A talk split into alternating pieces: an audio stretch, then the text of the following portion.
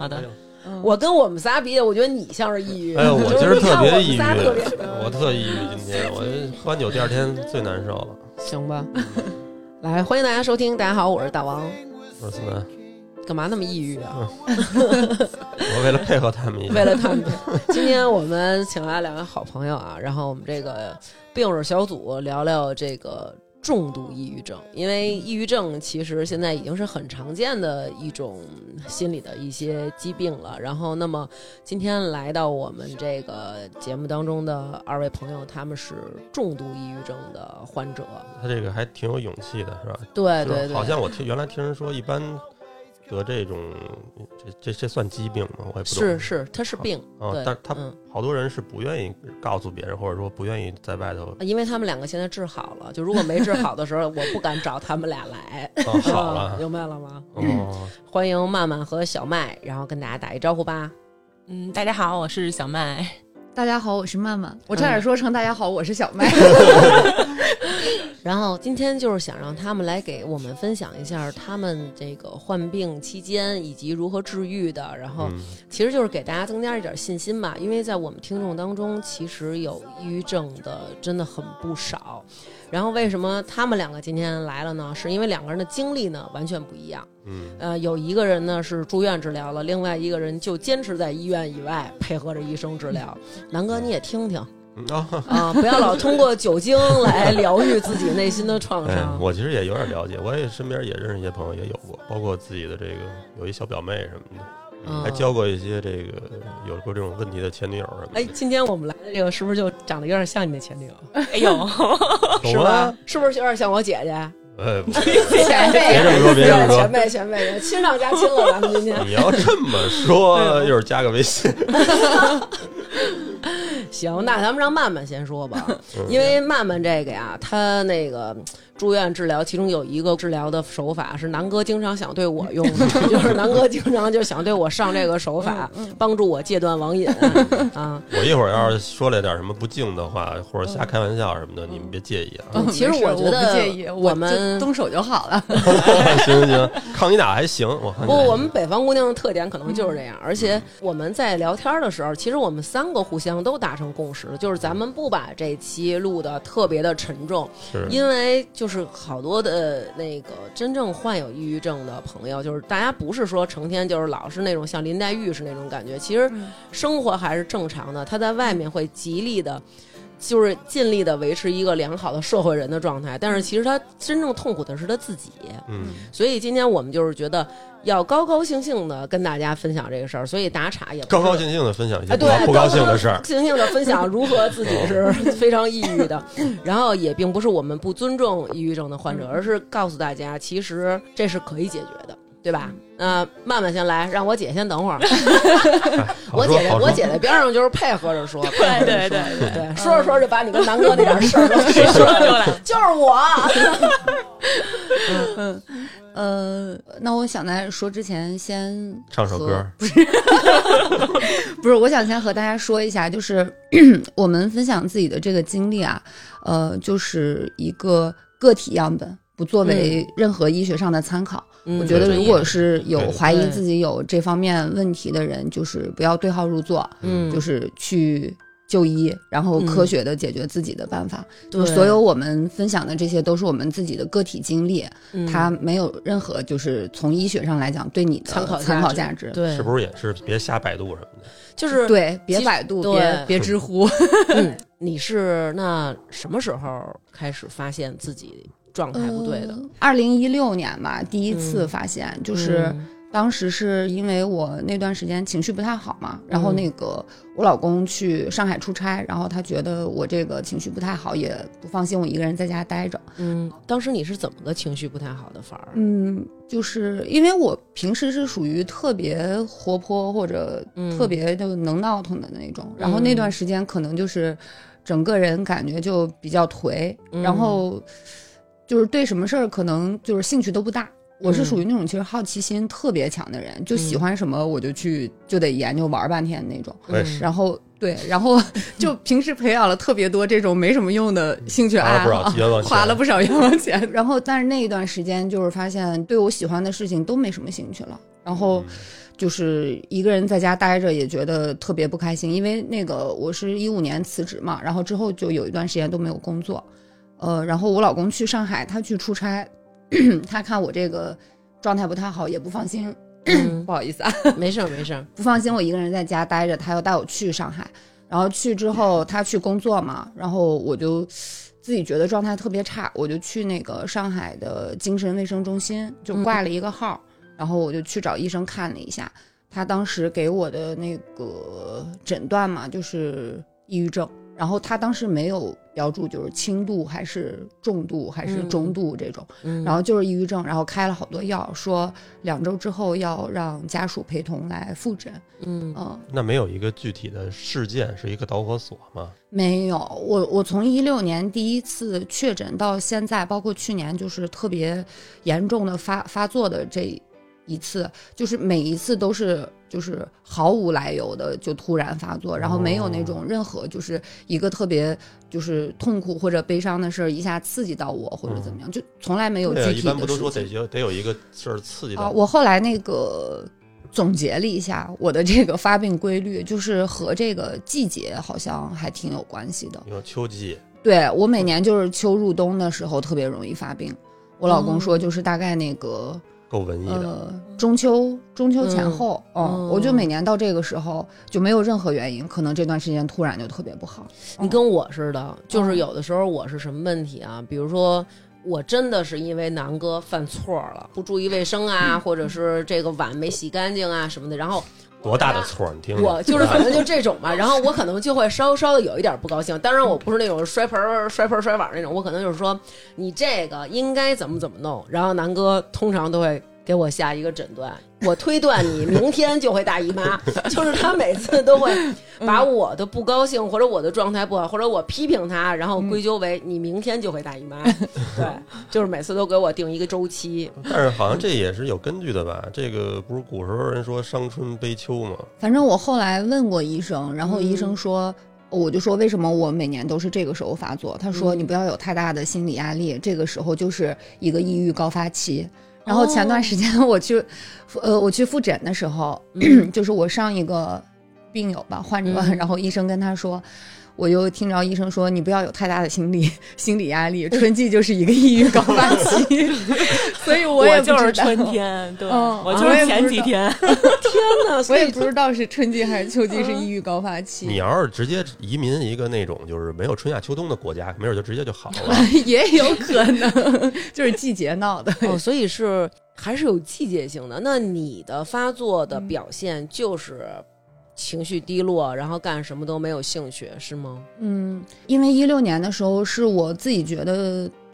就当时就是心理状态已经很差了，所以我才去想要看一下医生。然后当时就是医生给我诊断的那一刻，我觉得我是突然轻松了，就觉得好像不是我的问题，是我生病了。然后我就觉得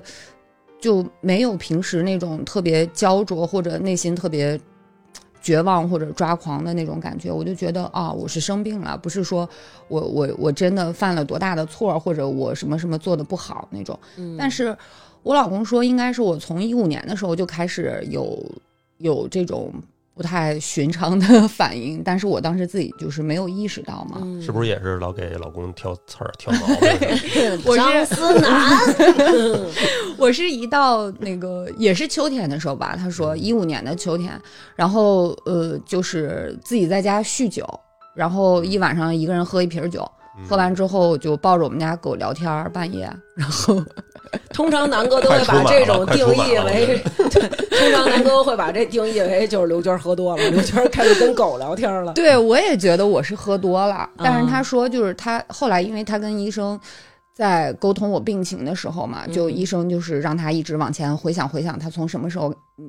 你开始觉得他好像有不太正常的地方，他就说那应该是从15年就开始有了，因为那个时候就说我除了每天酗酒，然后睡不着觉，然后跟狗聊天。医生有没有说把狗也带来看一下？然后半夜狗也很痛苦，然后半夜把他扒拉醒，2-3点钟问你爱不爱我？哎、行了、哎，我确诊了，我有这个问题，我确诊了。你会永远爱我吗？那就更确诊了。行了，你们仨先聊着，我去趟医院，精神卫生科。然后他当时就觉得我就是喝多了闹酒疯嘛。但是我其实15年之前就没有这类的情况，所以他觉得这个是一个比较明显的分水岭，就是在这个之后我可能不太好。那你这个跟你没有工作，你觉得会有焦虑的这种感觉吗？我现在分析会有，但是当时我觉得不会，因为我没有工作的这几年都在，也挺滋的对，就是要不然就是旅行啊，要不然就自己找点自己喜欢干的事儿，就是学了好多就是我自己喜欢的没用的东西我还去学了个纹身，然后厉害，然后学画画，然后学潜水，然后学就是经扇啊、点翠啊，就反正学了好多这些我自己特别感兴趣。真好。其实我觉得你看她说的这个啊，就是可能她老公的性格就比较好。其实很多人啊，不分男女啊，就是她在不上班的情况下，如果她可能比如经常会问另一半说你爱我吗？你爱不爱我？另一半肯定觉得你就是在家待的，你就是闲的，你就是在家里闲的没事儿，因为你不上班了，你没有经济收入了，你可能就心理上觉得有点好像咱俩地位差出来了，所以你就跟我这儿作。家里人也说你别天天在家瞎想，哎，你上个班就好了，就真的会有人这样，所以这样其实反而就是。真的这个很痛苦的人，他没有得到别人理解的同时，也影响了他的这个治病，对吧？对，因为我们两个都是内蒙人，然后老家都是一个地方的嘛，然后他又比我大个7-8岁，所以就是哥哥那种。对，然后我平时也不叫他老公，都叫哥然后所以平时他对我也是比较包容嘛，然后我自己就是喜欢什么就让我去干，反正什么都挺支持我的。老公还是有钱没有，希望他再去那个造一造什么，再去多学点有用没有用的东西没有我有的时候现在会问他，我说你觉得我的病情好怎么样了？他说我看你也就恢复了40%。我说为啥呀？我都好成这样了。然后他说因为我觉得你原来特别就是热爱生活，然后他说现在感觉就是好像还是这股精气神上差点意思啊，没有完全的恢复。然后我就说回刚才啊，就是我第一次就诊，后来因为那个我看了那个药的说明书嘛，它上面的那个就是治什么病只有2行，但是不良反应有2页。然后我看完那个不良反应之后，我说这个药可能对身体的伤害会比较大，是。然后我当时又觉得自己没有那么严重，就是我觉得自己没到非要得靠吃药调节的这个地步，所以我就。那一次开完药之后就没吃。那你不吃药这能控制吗？我不吃药，然后就出去玩了2大圈、回来之后就好多了。然后反正就是 每到就是那个中秋不是刚好赶着国庆嘛，然后我就每年那个时候都给我安排一个出去玩之类的。那19年和20年的时候，等于就是旅行也不管用了，然后也不能旅行了。20年不就疫情了嘛，所以好多人说我发病也是因为不能出去玩，所以在家闷病了。是不是疫情期间抑郁症发病厉害的特别多？对，憋着吗？是吧？我就是前段时间疫情刚好我去复诊的时候，去那个医院，感觉乌泱乌泱全是人，然后我都跟医生说，我说怎么这么多人？然后医生就说，一个是因为疫情期间可能好多人面临失业啊，或者收入减少啊，这种对生活上面的焦虑感就会很强。然后另外一个就是好多外地的。病人当时因为疫情的原因不能来北京看嘛，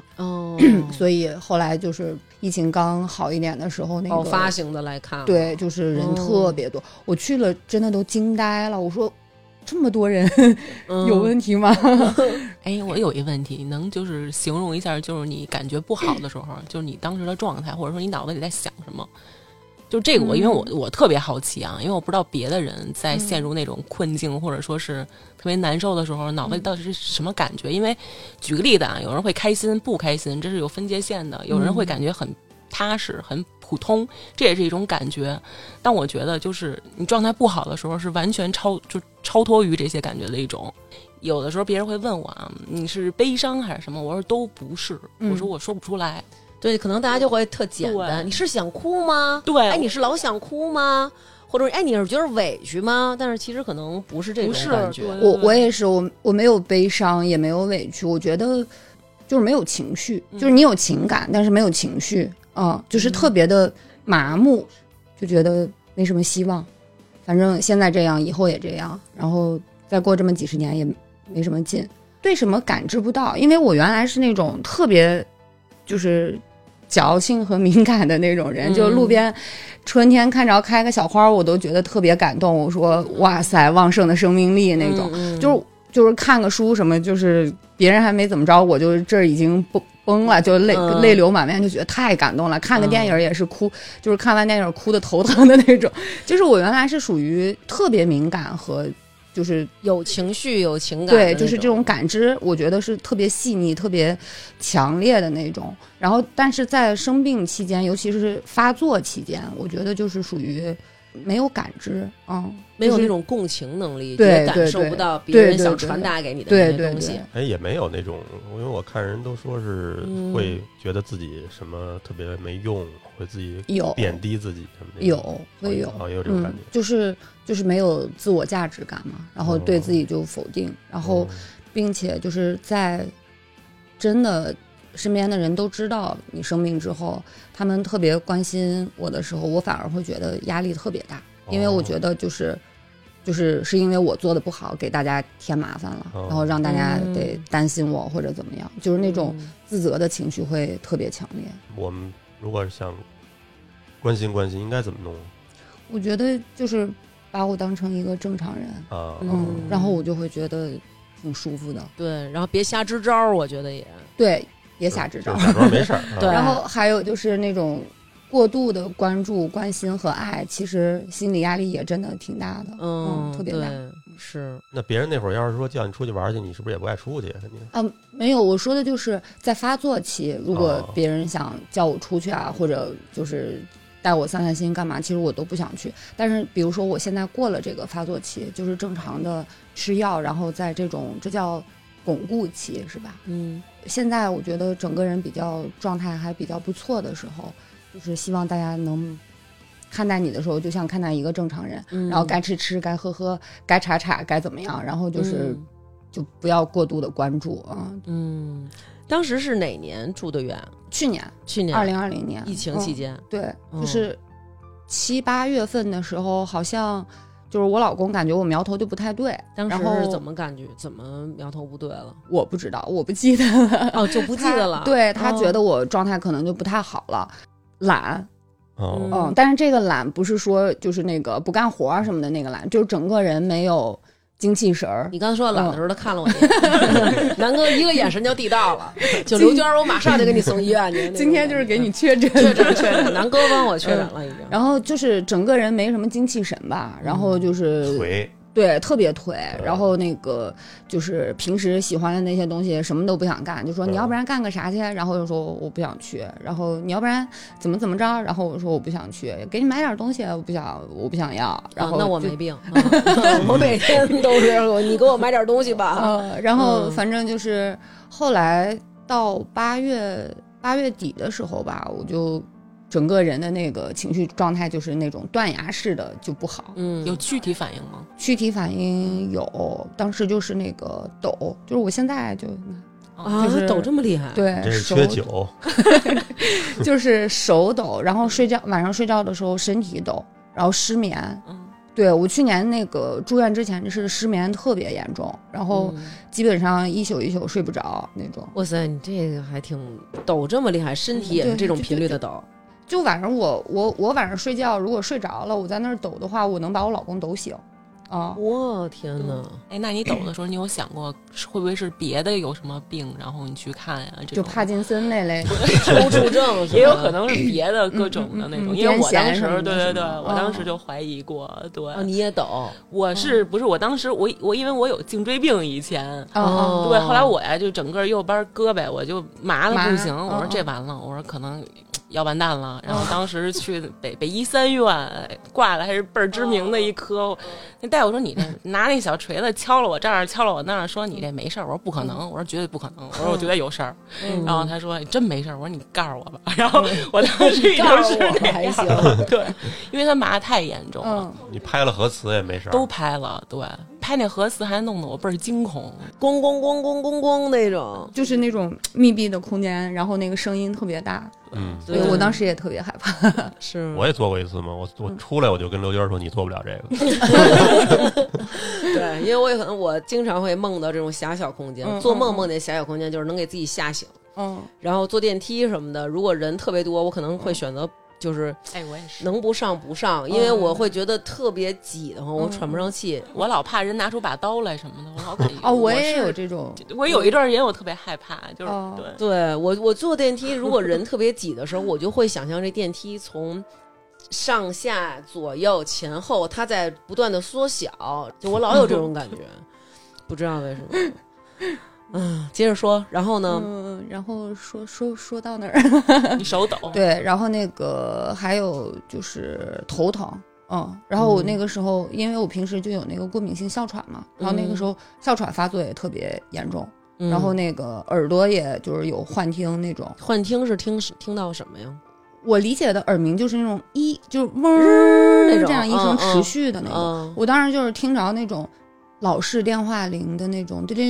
叮那种响的声音，灵异现象，你说的。那你出现这些的时候，我觉得哇塞，就特别害怕，对、特别害怕。然后还有就是那个，我出去上那个洗手间，然后就是回头的时候，我就感觉后边有一个像隧道一样的东西，就哇就过来了，把你照进来了。对，它就从后往前再向这边移动，然后我赶紧正过来身儿，然后我就觉得如果它来的话，应该这样的。对吧？就从你身边过两侧就过来，但是就没有。然后我再回头，然后那个就又过来那样，嗯。然后我就反正当时特别害怕。我那段时间因为就是整个这些情绪状态，包括躯体反应就比较明显了嘛。然后自己在家里边可能就有一些这种，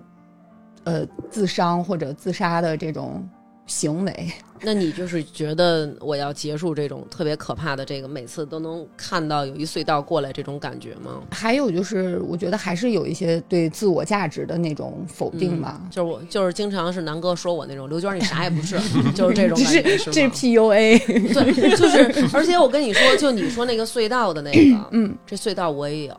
就是我晚上睡觉的时候我就梦见我在一个漆黑的隧道里这个隧道里巨吵无比就是有好多巨大的车在我边上就是嗡巨吵然后叭我就出了隧道了然后一片光明叭我又进隧道了然后嗡巨吵然后叭又出隧道后来有一次就是一下就给我吓醒了破案了就是南哥在我边上打呼噜我一猜就是没说到我哎，就是当他哈的时候我就进隧道了而且就是因为你太害怕了你知道吗你就紧闭着在梦中我都紧闭着双眼然后他也当他不那什么的时候其实我有点要吓醒了所以你就半睁着眼你感觉看到了光明那就是我短暂的出隧道因为他很快要然后我又进隧道就是在我这耳朵边上抱着我这脑袋在那打呼噜太可怕了哎，像他刚才说这个自残和自杀好像我听说这个有70%的人都有过这个想法我觉得我是在那个就是还没到最严重的时候就是有这个自己伤害自己的行为对自伤和自杀的这种行为并且付诸了行动但是就是到后面更严重一点的时候就是那个时候就是你想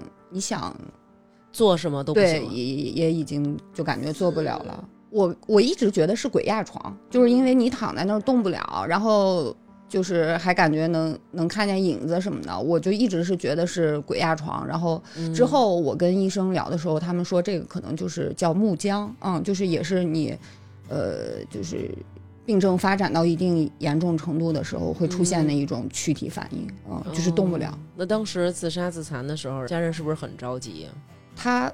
之前也没觉得就是我老公之前也没觉得我有这么严重他觉得就吃点药能缓解就缓解了啊。然后就是当他发现了我有这个行为的时候他觉得就是必须得给我送到医院去了当时是一什么情况啊？还能回忆得起来吗？当时就是我反正就拿刀拉了自己好多刀吧那种，然后那个流了好多血，但是自己当时是没有任何意识的，就是我做这个的时候是没有意识的。一个人在家的时候吗？一个人在家，那挺危险，拿那个修眉的刀，嗯，然后还在家尝试了上吊。而且还是专门先去查了一下上吊多长时间能死，痛不痛苦，就是死的脆不脆，就是干不干净，能不能再被救回来什么的，就是专门查了半天。但是最后那一下是因为就是感觉已经有一点眩晕和上头的那个状态下，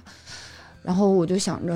我爸我妈这么大岁数了，他们能不能接受这个女儿突然离世？而且我就想，再过几十年我爸我妈要是不在这个世界上了，我姐就变成一个孤儿了啊，因为她最亲的人就都不在了嘛。然后我又想我老公会不会就是因为没看护好我，然后再背负上一些他不应该背负的责任。然后还有就是因为我们能想这么多事儿呢能，我跟你说抑郁症的患者，他的思绪是特别奔逸的，他会套着这事儿想成那个事儿，然后再往远了想，是这样的。甚至我想到了，因为我们那个住的那个房子是租的嘛，然后我甚至想到了，对，我就说变成了凶宅。不是，我想这个房子死过人以后，人家是不是会不太好往出租？反正我就是在最后的那一下给自己解开，然后你已经勒上是吗？对，我已经勒上，当时就已经上头了，其实就已经上头了，但是我就是在。我觉得就是临界点的时候吧，我把自己给放下来了。其实我第一次划胳膊的时候，我都没敢跟他说。他回来之后，我都是穿着长袖那种。然后他第二天带我去医院，然后就说，看我状态不好，得去那个再开点药什么的。然后医生要给我做检查，那个要抽血。然后我就支支吾吾不敢去。然后他说：“你怎么了？”我说：“我跟你说，你别骂我。”他说。他说到底咋回事你先说，然后我就把那个袖子撩开，然后他就骂你然后他就看见我胳膊上有好多的那个刀印嘛，然后他就说我靠，你这个得赶紧，今天来对了，你得赶紧去看看医生。然后那个医生就建议我住院嘛，他就说你这情况肯定得住院了，是，但是我就觉得我没那么严重，不想住院。然后因为我觉得这是精神病医院，我不想住然后我就跟我老公说，我说我不要住院。他说这样吧，他说我再给你挂一个特需的专家。这个还有特需呢？有，如果人家也建议你住院，你就好好去住个院行不行？然后我说行吧，然后就又挂了一个特需的专家，专家也说你这情况得住院啊。然后就还介绍了一些疗法，包括就这个咱们说的这个电击，对，它叫 METC， 就是什么无抽搐电休克疗法啊。就是也介绍这个疗法，他说没什么事儿，就会有一些这种暂时性的遗忘啊这些，他说之后都能恢复。我说那行吧，然后我就去住院了然后去住院的时候还是我老公送我过去，我们以为就是先过去打个招呼还是怎么着的，就是问一下病床的那个情况，然后就过去了。然后护士就端了一个纸箱子出来，说你把那个身上所有东西都摘下来吧，金属的，然后就所有东西都摘下来。然后我就说啊，我以为就是要做检查什么的，我就全摘了。摘完之后，那个护士给我穿上病号服，就直接给我带走了。然后就直接给我带走了。然后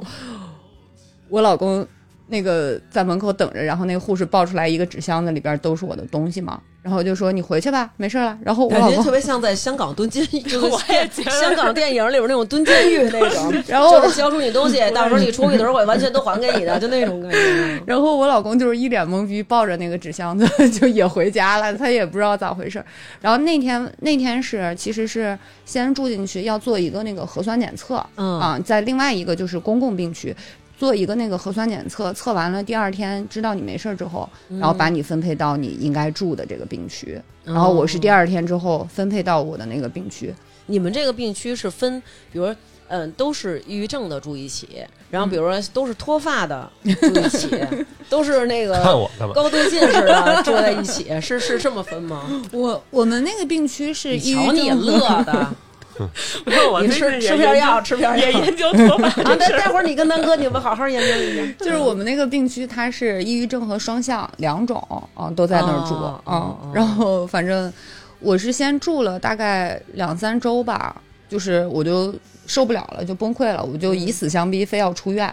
然后我老公就是他们并没治好你，还反而把你逼得想自杀了，是吗？不是，对，我就跟我老公说，我说你要不接我的话，因为我那会儿已经瘦了80多斤了嘛。你们还能和对外保持了联系？就是手机是不收的？手机是收的，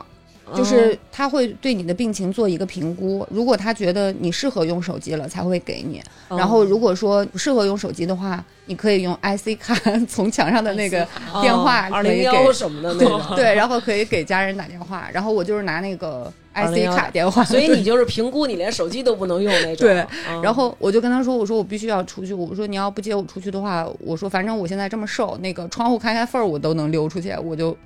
跳下去得了，屁了你我说我就跳下去得了，然后他就不同意嘛，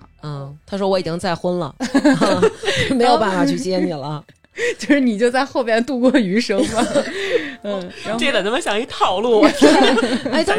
当时你是进去以后为什么进去以后对，就是住院以后为什么觉得痛苦呢？因为没手机就是你进去之后他们不是会给你吃一些药吗？我觉得那些他会吃药，还会电我，然后电我说的好可爱就是他做那个无抽的时候是要全身麻醉然后全身麻醉就要那个给你打那个麻醉，然后麻过去之后就电你。多长时间一次？我当时最高频率的时候是1天1次。1天做一次麻醉？对，一天做一次全麻。哎呦喂，那也全麻是打点滴打到你的这个打到血液里边那种麻吧？ 对， 对。然后我那个麻醉师反正还挺有意思的，就我第一次去的时候不是前臂还有好多那个伤口嘛，他说就是他给我打完的时候说你都这么大人怎么还干这种事儿呀？然后我当时那个麻醉就你说我只是显老我小着呢，没有，我已经那个药劲上来马上就没有知觉了，但是我最后还是特别倔强的说个我多大岁数呀，然后我就然后我就没有感觉对我是女人然后我就没有感觉了。然后那个你做完了之后醒过来，他要有一个就是你醒过来给你一个恢复的时间嘛，然后这个时间那个麻醉师会上来问你一些问题，看你到底多大岁数没有，就会问你一些问题，然后看你康复到什么程度了。然后他就经常问我说你内蒙的能喝多少斤酒啊然后他天天就问我喝酒的问题，然后我每天就是刚醒过来头还疼什么都不记得了，然后我就说你想让我跟你喝多少啊我说要不然出院了咱约一下啊那种。然后就是那个做完了之后最大的问题就是头疼，然后什么都记不得。我的手机号，我想我07年来北京，到现在没换过手机号。我刚电完了之后，连自己手机号都想不起来那种。电完之后，自己手机号想不起来，自己的都想不起来，我只能记住我老公的手机号。然后我就给他打电话，我说把我捞出去。确实是肯定挺痛苦的。而且我们那个病房的病人奇奇怪怪的也挺多嘛，他们有好多这种躁狂的，所以就是发作起来也挺可怕的。我当时我倒是比较骁勇善战，也没挨打。其实人家也在别的台录呢，说特别可怕，说我们都是双向，但是我们那儿一个抑郁症的姐姐，一点也不抑郁，老打我们，特别骁勇善战，内蒙的贼能喝，记不住事儿啊，记不住事儿，老打我们，打完就忘，然后还老说我们打他，就挺吓人的，反正那抑郁症啊，然后。反正我就当时因为我也没见过那种情况嘛，然后我当时又觉得我自己挺正常的，怎么跑到这个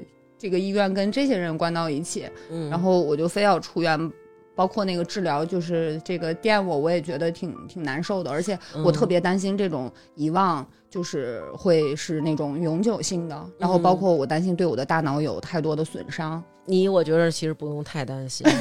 真的不用太担心也就这样了也就这样电不电的其实没有什么太大的影响那电击这个它的目的是为了什么呀？就是为了达到比如说不清醒变成清醒，还是为了它不是不清醒的变清醒，一个反正它能达到的就是让你遗忘，但是我觉得遗忘这个事儿就是很大概率的那种，你会忘了很多东西，但是它不是一个很具体的，就是我让你忘掉什么，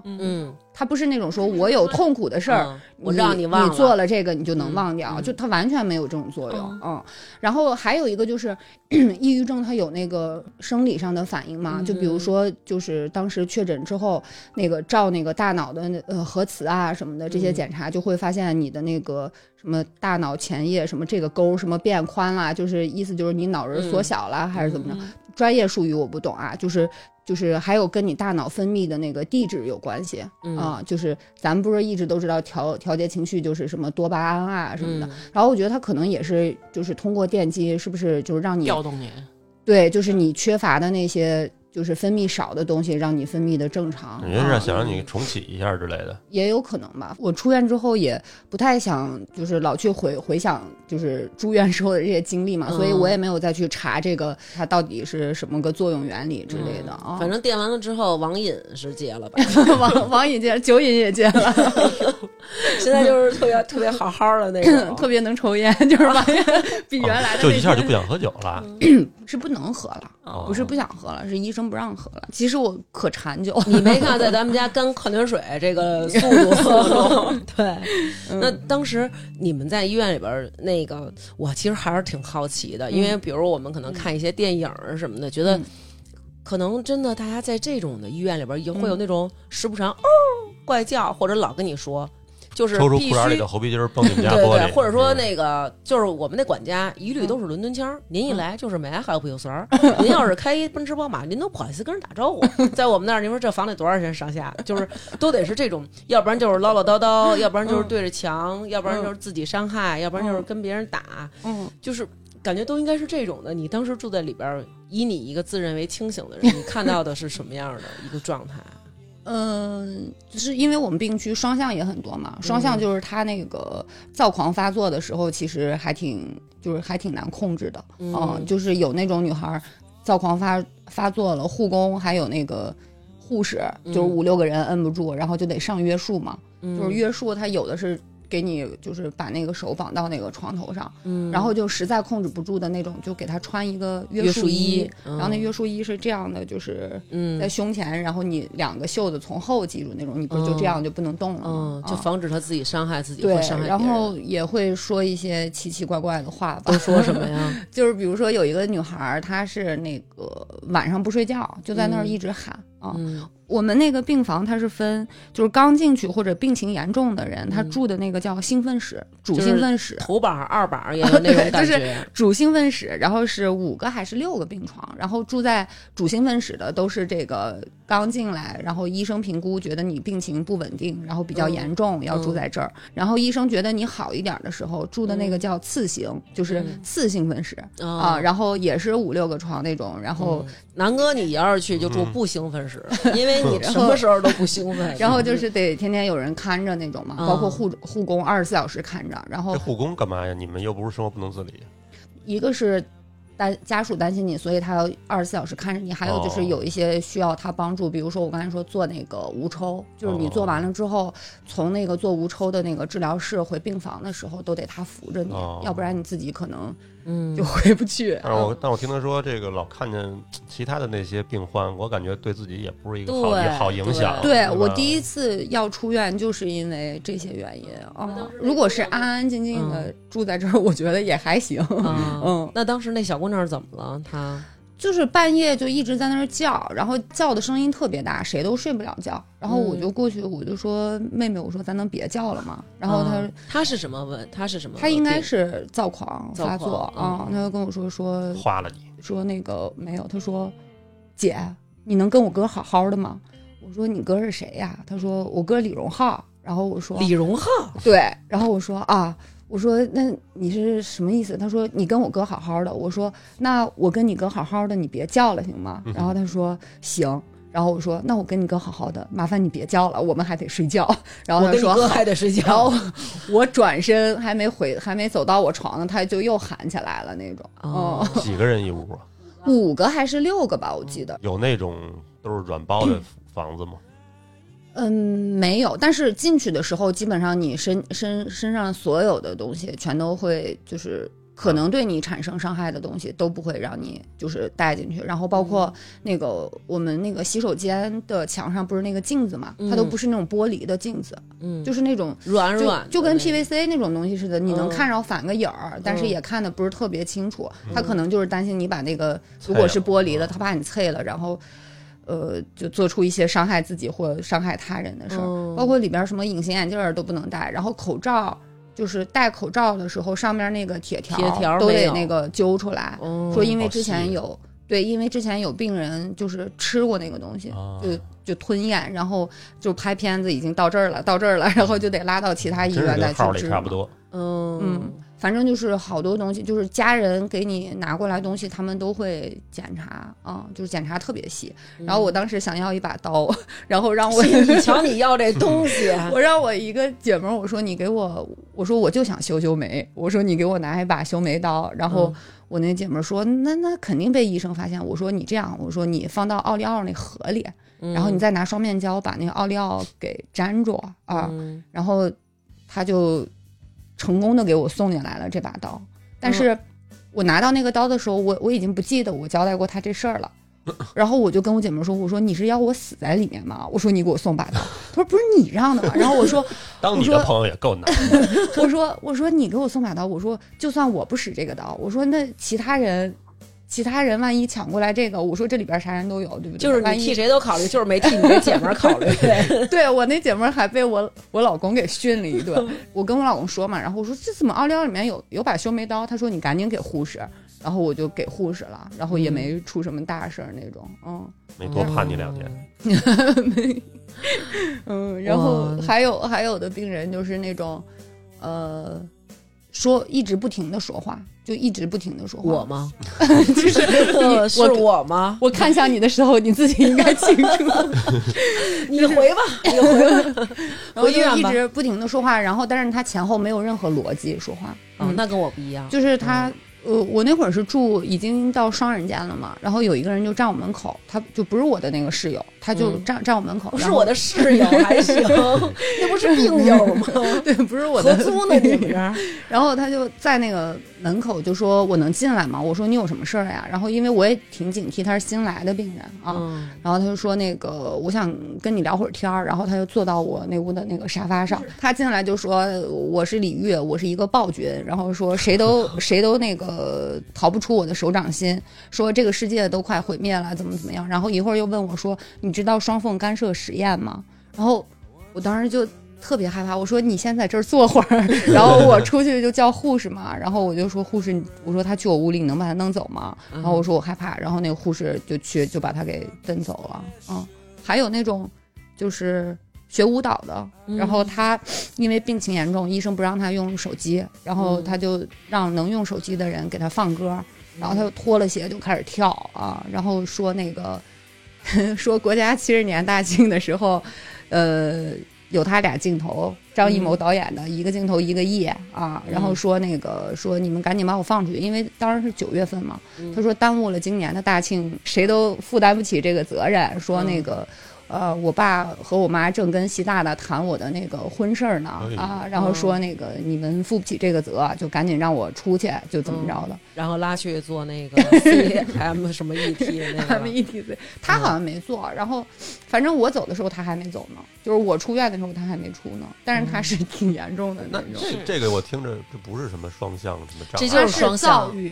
啊，它是那个双向里边有很多种，有躁郁，躁郁就是它要不然就是躁动，要不然它就是抑郁，对，特别极端。然后还有躁狂，就是还有很多种，就是它是还会有这么强的妄想是吗？双向它是两头，就是去两头这种。双向情感障碍其实它是神经症的一种。双向如果确诊了之后，它按重疾是要上报的，就是它会在那个你的那个病历上面给你写一个重大疾病上报，然后要报给好像你居住的社区吧，他们都要知道，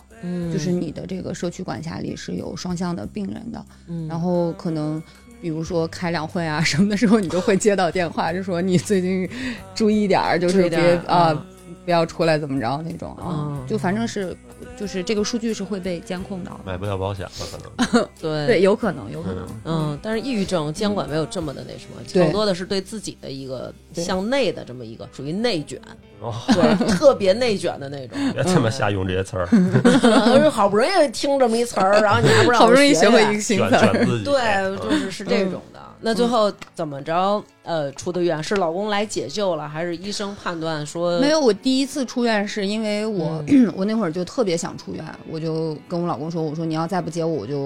跟我妈说我说让我妈接我，我说我就不相信还没人愿意接我出去了。是不是有一种被抛弃感啊？有，但是你很快就忘了，因为每天做一次电疗，是吗？对，就是当时跟我沟通的人都很费劲，就是每天我老公给我打电话，包括我的那个管床医生，他们每天要花1个小时的时间给我解释，我是怎么发作的，怎么生病的，怎么来到了医院，然后怎么住了进来，然后那个要给我解释大概1个小时，然后第二天我会再问一下，我说我怎么在这儿呀？我说就是大家说那种金鱼的记忆只有7秒的那种感觉，而且我那个管床医生他也相对比较负责嘛，然后而且他在我身上确实是比在其他病人的身上就是花费的时间要更多一点，因为可能我的问题比较多，然后不过之后我出院之后我们还加了个微信，反正现在也是好朋友，所以我有时候还跟他聊聊天，逗个闷子啥的。那多长时间以后就恢复记忆了？很多记忆是恢复不了的。你没看他跟咱们聊天，刚才问他有一些他也是说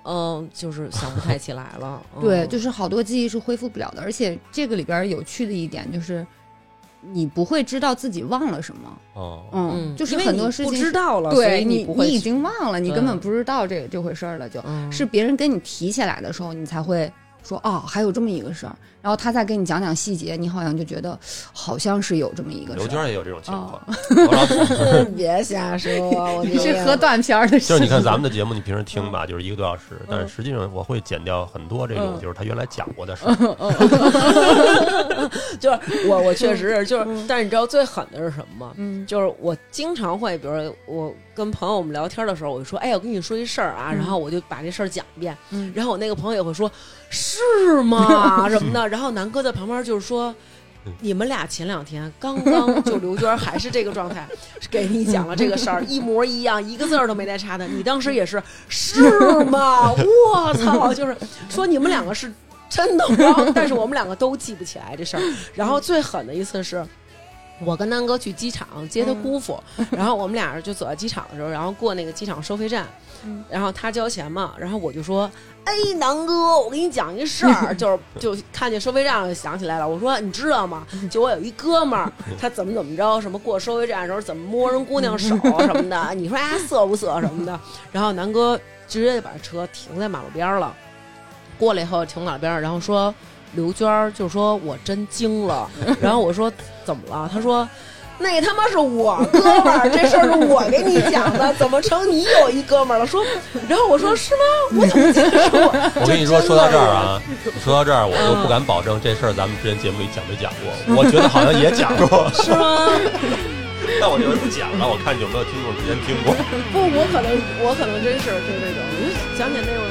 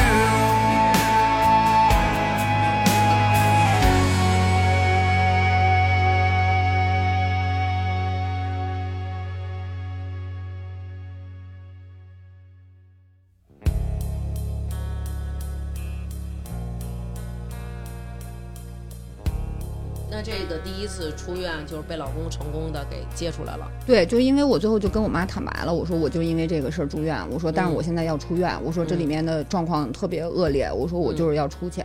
然后老有暴君找我老有暴君找我，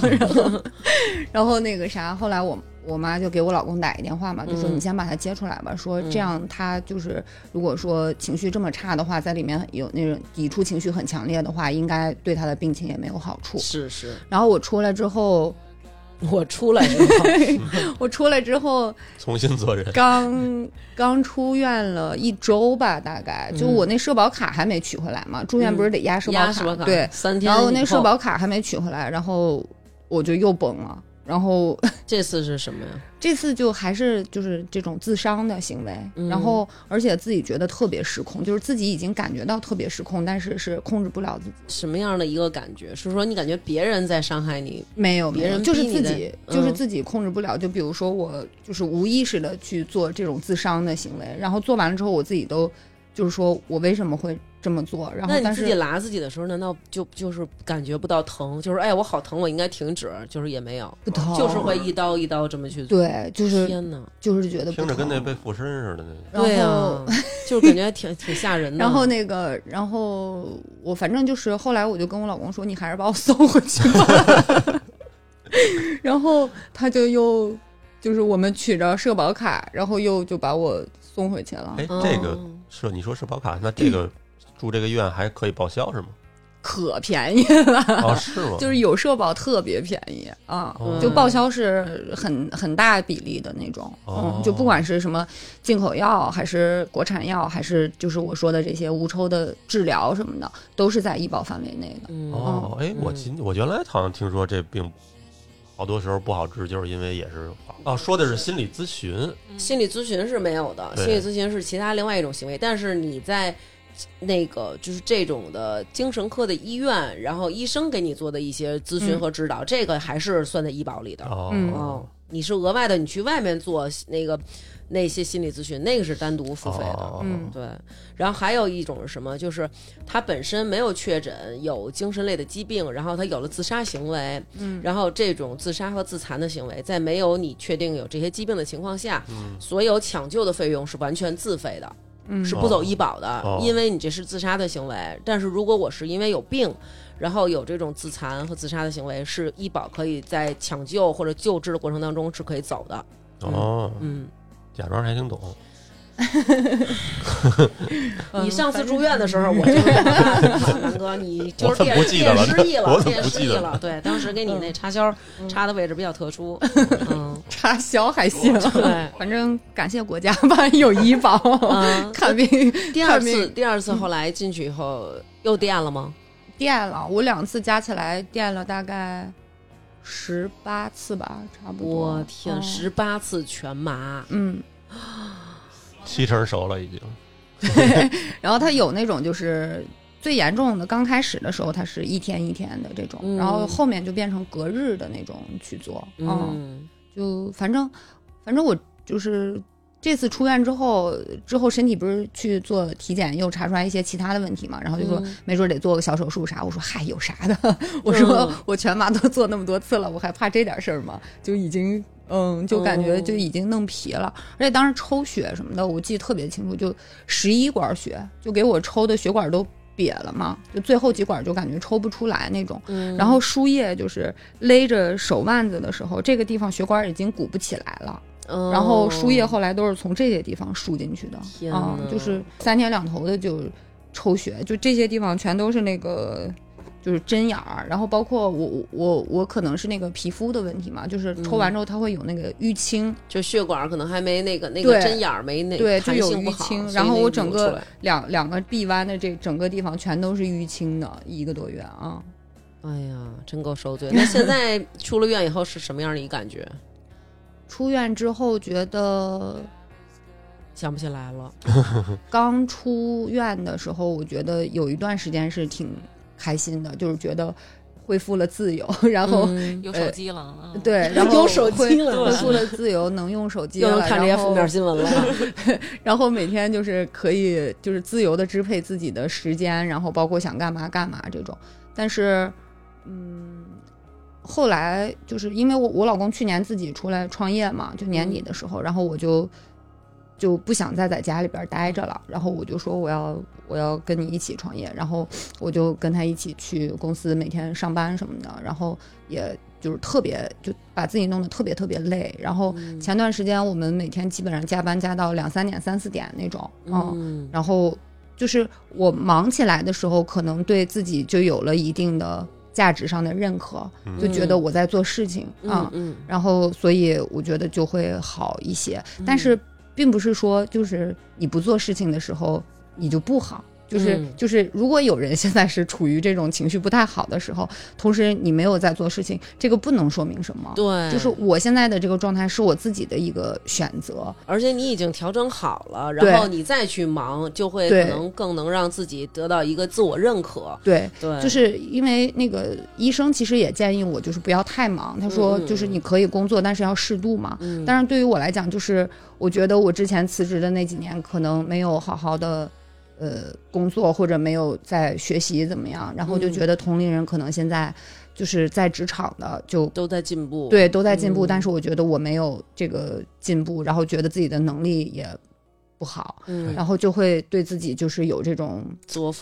否定。因为我是那种就是从小吧，因为我们家我还有个姐嘛，我爸我妈我姐一直都就是特疼我那种，然后我老公他又比我年龄大，然后也都对我特别好，我身边的好朋友也就是从小一起长大的这种好朋友也特别多，包括来北京之后也有好多就是那种天天凑到一起就是吃喝玩乐这种好朋友，就是大家都对我特别好。就是我之后自己也总结，可能我是属于从小到大就是被大家保护的特别好的一种，所以就是可能比较脆，就是也没遇到过什么挫折。我觉得我去年生病就是我人生到现在遇到的最大的一个坎儿。但是我觉得你说的这个，你从小到大被保护得很好什么的，这个并不是像你说的很脆。我觉得说白了，你的底儿很扎实，很好。我听说过的那种，比如说不太容易好的，都是可能从小脆，对，从小会对。不是老说什么原生家庭不好，可能你的问题在于我分析啊，我瞎分析的啊，大家可能也别听我的。我觉得你的问题在于，有的人是说 OK， 就是大家都很爱我，然后这是一种营养在滋养我，然后那我就长得很好，我就壮壮的，然后遇上一个什么事儿，比如偶尔赶上这么一年，然后可能年景不好，闹饥荒了，但是我壮壮的就啊，稍微我瘦一点，但是还 OK 那种。但是你属于那种虽然大家对我很好，但是你看你就是哎呦他也对我好他也对我好，然后我别怎么着给人惹事儿，其实你心里会有一种这种感觉，然后可能心里边总是没有那么的真正完全吸收这个营养。而且就是大家都对我特别好，所以就是我人生可能遇到一些重大的事情的时候，我自己没有怎么费劲，他们就已经帮我做好了这种安排什么的，所以我一直特别顺利，就真的是没遇过挫折。所以我可能误认为我过得好是因为我自己够好够优秀，但实际上就是因为我身边的人对我好。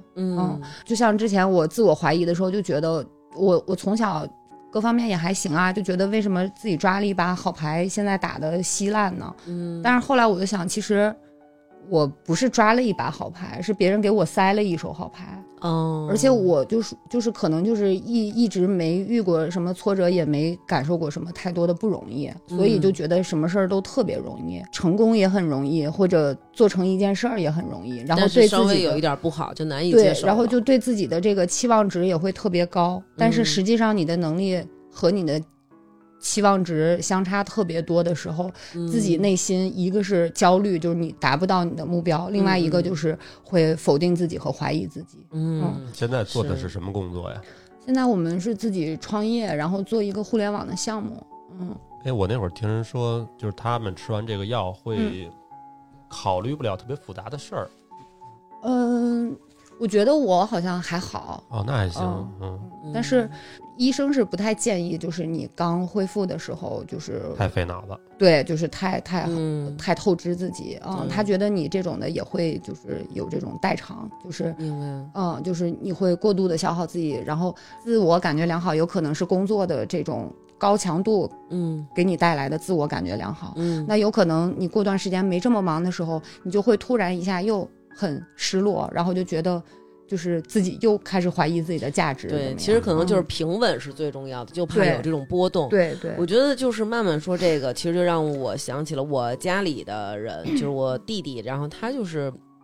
这样的一个情况。然后因为从小学习就比较优秀，然后大学也不错，然后毕业之后就进到了一个比较好的一个银行上班，然后当时领导就还挺器重他的，然后他从那会儿就开始有一些问题，然后当时他就觉得我特别行，然后为什么就是我现在还没有到什么样的级别呀、就是会有这种感觉，觉得好像我是虽然是一个新人，但是我刚干2天你就得给我到一个什么样的程度、然后我能有拉来多少存款啊之类的，然后最后没有到达这个一下就有落差了、然后就是大喜大悲感觉那种感觉、然后一下就也是抑郁症了、然后这么长时间呢就是也是没有办法工作，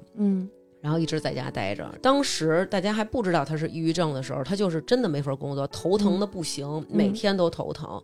然后他就觉得啊自己我肯定是头里长东西了、或者要不然就是我这个长了什么鼻窦炎或者什么鼻窦癌、反正他就会有自己好多想法在，然后起不来床，就真的就是那种白天就是睡，然后晚上就是不睡，然后出去坐公共汽车一圈一圈一圈的去坐，然后坐地铁也是一圈一圈的去坐，就是必须得在人多但是又没有人理他的地方待着。然后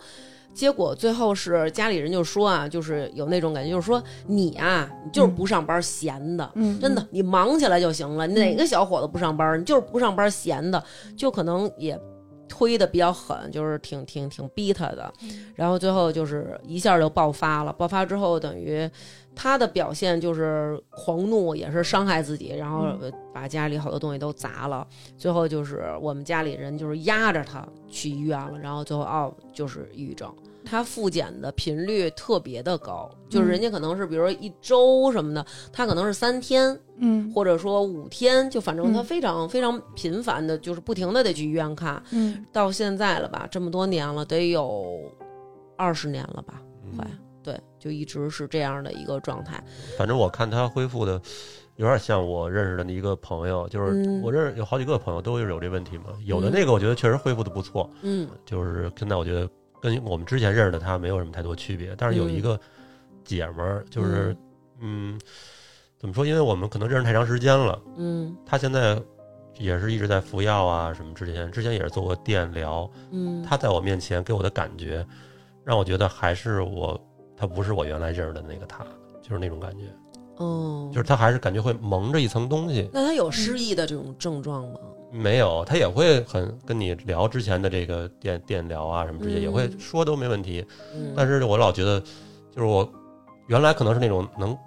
看到他想的是什么，或者说他跟我说的东西，我能真切的感受到。但是现在他给我的感觉就是他说什么，我老觉得是一种，就是不太懂他的那种感觉，好像是一个有点扑克脸啊，还是怎么着那种感觉。我自己生完病之后也有这种感觉，就是有的时候那个思维会和之前有一点不一样，但是你说哪儿不一样也不好说，然后那个语言表达能力会变得特别差。还行啊，我就是我不认识之前的你有多优秀是吧？不是，就是语言表达能力，不是说你说话的那个语速或者怎么样，就是你的那个逻辑或者是用词什么的，对，用词什么的，对。然后我刚那个出院，然后开始工作，就是我们一起开一个内部员工的会，我都有点结巴或者抖的那种，但是现在我觉得最近就好很多了，因为我有一段时间治腰，就是他要给你通电，电火花，对，然后那个我都觉得就是他电你的时候，你就会因为我觉得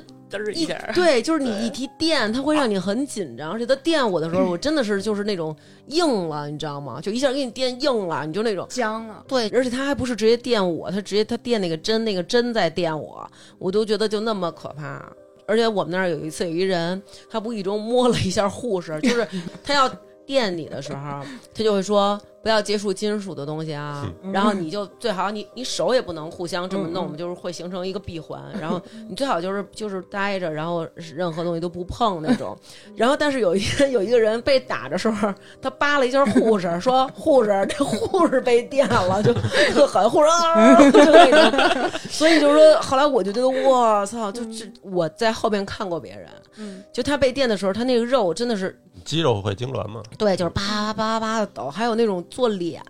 在脸上电，我们扎脸就就你的脸会抽什么的，就是后来真的会有那种酸疼的那种感觉。这跟咱们平时知道还不一样，咱们都是从电影里看，比如说那个你看那个大腕儿，那个最后那个王小柱真疯了吗？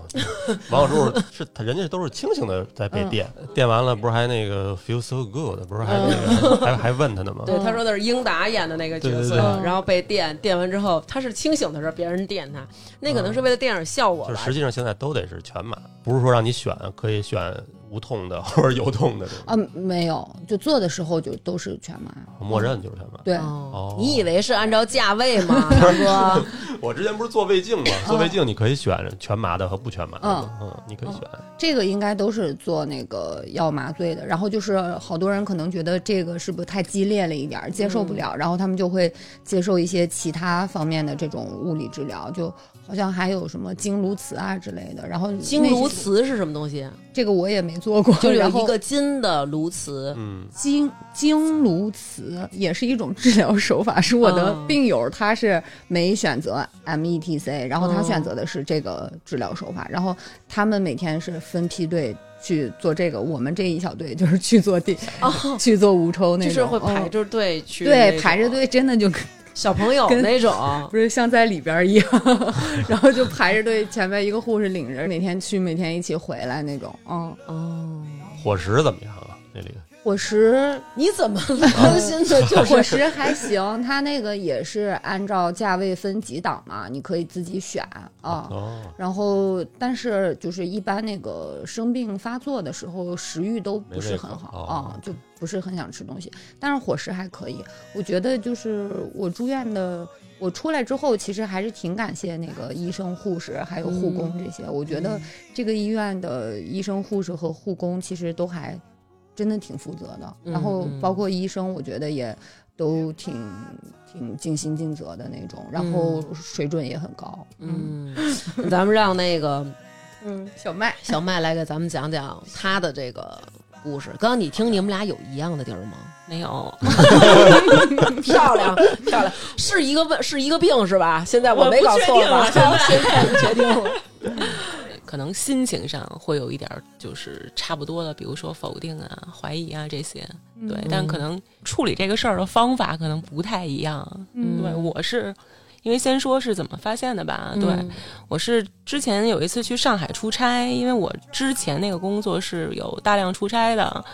然后有一次出差的时候就是照常啊，跟同事在一个房间，然后叫一个外卖，然后就是吃的时候正聊八卦，然后突然间感觉就是胸口就是有一种灼烧的感觉，然后心跳特别快。我是比较怎么说呢，比较想比较多那种人啊，我心跳一快，我第一反应是完了要心梗。我是这个反应，当时因为我那个工作特别的忙，因为当时也经常他说什么心梗儿就是怎么着死的那种，猝死。对，我说完了，我说该我了，我就那种感觉。你说这个我也有这么一次这种感觉，就是我有一次走路回家，我记得我好像这事儿我也记不清了，但是我记得我以前也说过这个事儿，你们俩可以帮我回忆一下。就是我就走着路，忽然就是觉得胸口就是。完全就是针扎一样的疼，对，就是疼到我已经完全受不了了。然后我当时想的是完蛋了，就是老娘今儿了什么这样了。但是我就是我每一次喘气的时候，就尤其是我吸气，就是明确的感受到已经是皮肤被扎破的那种感觉，巨疼无比。然后我就想，我一定要走回家，因为我在公交车站，离我们家很近。我想，我一定要走回家，哪怕是死也要死家里。对，哎，我也这么想。然后我就真的我就往家走，然后一路上我就还捂着我这胸口，然后越捂越疼，就这种针刺感已经疼到极限了。然后回家之后，我就想，我就是看看到底怎么回事儿，然后把衣服打开，然后我那个胸罩里边有一个松针儿，就是可能太放荡了，那衣服领口太大了。然后自己呢，又是去买内衣的时候，不好意思说我是什么罩杯，每次都夸大其词，然后就买一些就是尺寸比较大的罩杯，都是空的，所以给了松针儿就是余地。然后再加上我自己又捂着胸口，真的就是哇天哪，有点像裤衩掉色的那个故事，真的就是这种感觉。后来。回家我发现是一松针，就是真的太可恶了。哎呦，那当时你就是觉得自己要心梗？对，我就说嘛，到我了嘛，然后我说这，但是我得解决这个问题。对，然后呢，我说躺会儿，躺10分钟，如果不行咱再说。对，然后躺着，然后就是深呼吸啊。出差去哪儿啊？上海，也是上海，你们都是去上海 ？OK， 对，然后所以有北京出差去上海的小朋友都注意一下，对，一定要注意了。上海是有医院有精神卫生科，对，可以及时先救助一下。对，然后就是躺了大概不知道几分钟啊，但是没有觉得缓解，就心跳越来越快，然后我就越来越害怕了。我说这不行，然后我跟我同事就说，我说你给我叫一个急救，我给你打110。他说110不是急救，我说还跟我开玩笑呢。嗯，但是我脑子已经混乱，因为我当时觉得是有困难110嘛，就是这个想法。对，对，最终是叫了一个滴滴，也没有叫急救，因为他可能觉得不至于啊什么的。对对对。然后滴滴，反正我当时印象特别清楚，对，因为我特别的，我觉得那太慢了的开的，然后司机一说话怎么着，又你着什么急呀，就那这样那样，就觉得你没事儿就怎么着的那种。然后我就是在车上就哭的不行了，我说你这快死了，你们看不出来啊怎么着的，就说人家就那样。对，然后后来到了医院之后也是，反正在那个急诊那个大厅里面也是疯了似的叫，因为像我自己啊，我平时是不会这样的，就你上班你给同事面前得维护一个形象嘛，所以那天就是真的是急疯了，失态了。对，急救这块的话，当时是给你量血压，一开始是血压，还有一个夹子夹你手指头上那个东西，对，然后紧接着是心率，这些都给你量一遍，反正最终的结果就是医生说你没什么事儿，就是压力别那么大，你做什么行业的呀？我说是什么什么，然后他说你这压力太大了，一点事儿也没有。我说不可能，我说你们都骗我怎么着的？然后他就是反正当时纠结了半天吧，他就给了一个建议，说你精神压力太大了，建议你回去看一看这什么精神科这些东西。然后他一说这我就炸了，我说你有病吧？你让我看精神科，我当时已经炸天了。对，你说会不会有上海的一个播客，他们在录节目的时候说，你们知道吗？有好多北京人，然后他们在我们上海这边确诊了这个就有抑郁症什么的。反正当时除了心跳过速以外，还有特别严重的胸闷和紧。就是感觉就是你肩膀和心脏都缩在一团了，就有一个人在攥着你整个身体，攥特别紧那种感觉。然后你脑袋也感觉就是要抽到这个，在这儿聚以心脏为中心就是聚集嘛那种感觉，包子似的给你捏进去。对，就那种感觉。然后最大的感觉就是害怕，因为你得不到结果，这个未知的事情就是让你觉得，因为你当时脑袋会想，要么这心梗的话，我这个。也跟你一样想他怎么办他怎么办，就是除了我自己就是别人都怎么办，也会有这个东西在的。对，这个事情叫急性惊恐发作，这后来回来查的啊。急性惊恐发作，对，它是属于焦虑的一种，但是咱们这块就是焦虑跟焦虑症不一样啊。焦虑症会有急性惊恐啊，惊恐像什么广场都有，广场惊恐什么来吧，各种各样的广场。对，就有人在一个大一点的地方，就是周边就是一个大片平地，然后在一个特别大的空旷的场所里，他会害怕。这就是广场的惊恐障碍。而且我们之前录过那个，有一个叫巨大物体恐惧症。对对对对对，就是恐惧症。对，他就是当时后来我回去，我也是知乎那块的，就特别爱查知乎。知乎，对对对。对，反正我看别人跟我差不多，我就安心了。对，这是什么人？对，就是我觉得就是大家如果有这个症状的时候啊，都这样，那我不是那个。跟别人不一样的，我对我来讲会好一点。对，如果你发现全世界只有你一个特殊病例，就会觉得没有人跟我有一样的经历，这种感觉特害怕。就肯定你需要解答的嘛。对，然后看看别人怎么治的会好。然后我回来之后，其实我也没有看精神科，我直接去查了心脏病，就是去那个中日友好什么的查了一遍，安针什么的也带，那个 Holter 也带过。对，然后包括之前不是说那个颈椎也疼嘛，这个什么什么的也都查了一遍，就是什么事儿都没有，最后才去的安定。对。那最后你是等于就是都查了一遍没事儿，你觉得上海的那个医生也许说的有道理才去的安定吗？但是我其实最纠结的是他对我的态度。因为我呀，就是我在有这个问题之后，我自己是就学习和研究这个事儿。因为我整个人来讲都是处于一个对别人对我的态度怎么样。对，别人把我当什么，我把这个看得特别的重。对，别人怎么评价我。对，就是别人给你的这个反馈是好的还是不好的，直接会影响你。对，这个想法本来就容易，对吧？有一些心理上的压力。对，很多人就是大大咧咧的，你爱怎么着怎么着那样。那也是可能有很多人看似大大咧咧，但其实心里也会想。对，我从来不觉得有人会无所谓别人怎么想。但你是生病之前就是比较敏感嘛，在人际关系上？我人际关系还行，但都是怎么说呢，这个就是可能是另一番的事儿了，对、但可以说就是说我在就是发现这个惊恐发作之前其实也挺长时间一段时间就不是特别的好、因为刚我为什么问你说你当时脑袋在想什么、什么状态，因为我自己就是简单来说我当时的状态就属于也是没有感觉，对，就是每天虽然特别忙啊、但我没有什么喜怒哀乐什么的，就也是很麻木，对，麻木。但是我、这和大家想的抑郁症不一样，大家认为抑郁症好像他们不是没有喜怒哀乐，而是他们没有喜、他们都是哀，就林黛玉那种、对，就是林黛玉那种会觉得应该那样才叫抑郁症，对、对。但是而且我这个人嘛，整体就是一个特别愤怒的人，就时常在一个愤怒的边缘，对，是就脾气比较躁，比较暴。而且我当时我的愤怒来自于压抑，对，我可能就是一个事儿，我忍好久了，我都不想说，我真是懒得说了，因为我觉得说也没用。然后到一个境界的时候，就必须得炸一下，炸完之后我就好多。南哥也这么说我，他说你就平常没事儿，然后偶尔暴躁，就是他给我起名叫刘暴，就是暴躁的暴，忽然爆发了那种。对对，然后就是后来因为开始治这个事儿之前，因为我的路径是两个，一个是药物这一块，另一个是我做的是心理咨询，对，是这两种。这两种的话对我来说，就是药物无非就是控制一些我觉得是躯体上的一些反应，那心理治疗对我来讲主要是认知上面这块的事儿，而且我自己也觉得心理治疗这一块是我不能说是治根本啊，我只能说是它的作用对我个人来讲的疗效会大于药物，因为药物只能说让我不失眠、不心慌、不发作那些就是特别明显的东西。对，因为我认知还是我觉得还是需要的。对。刚才那个曼曼说的时候，咱们也没有聊这个。你去安定的时候也是就是做过一些检测吗？首先就是你挂完这个门诊什么，那我也先问你一些问题，比如说你持续多久了，然后比如说你状态是就是你就比如说你哆嗦啊，这些都算躯体症状嘛，你有没有这一些？完之后你要去做一堆量表，量表，对，就是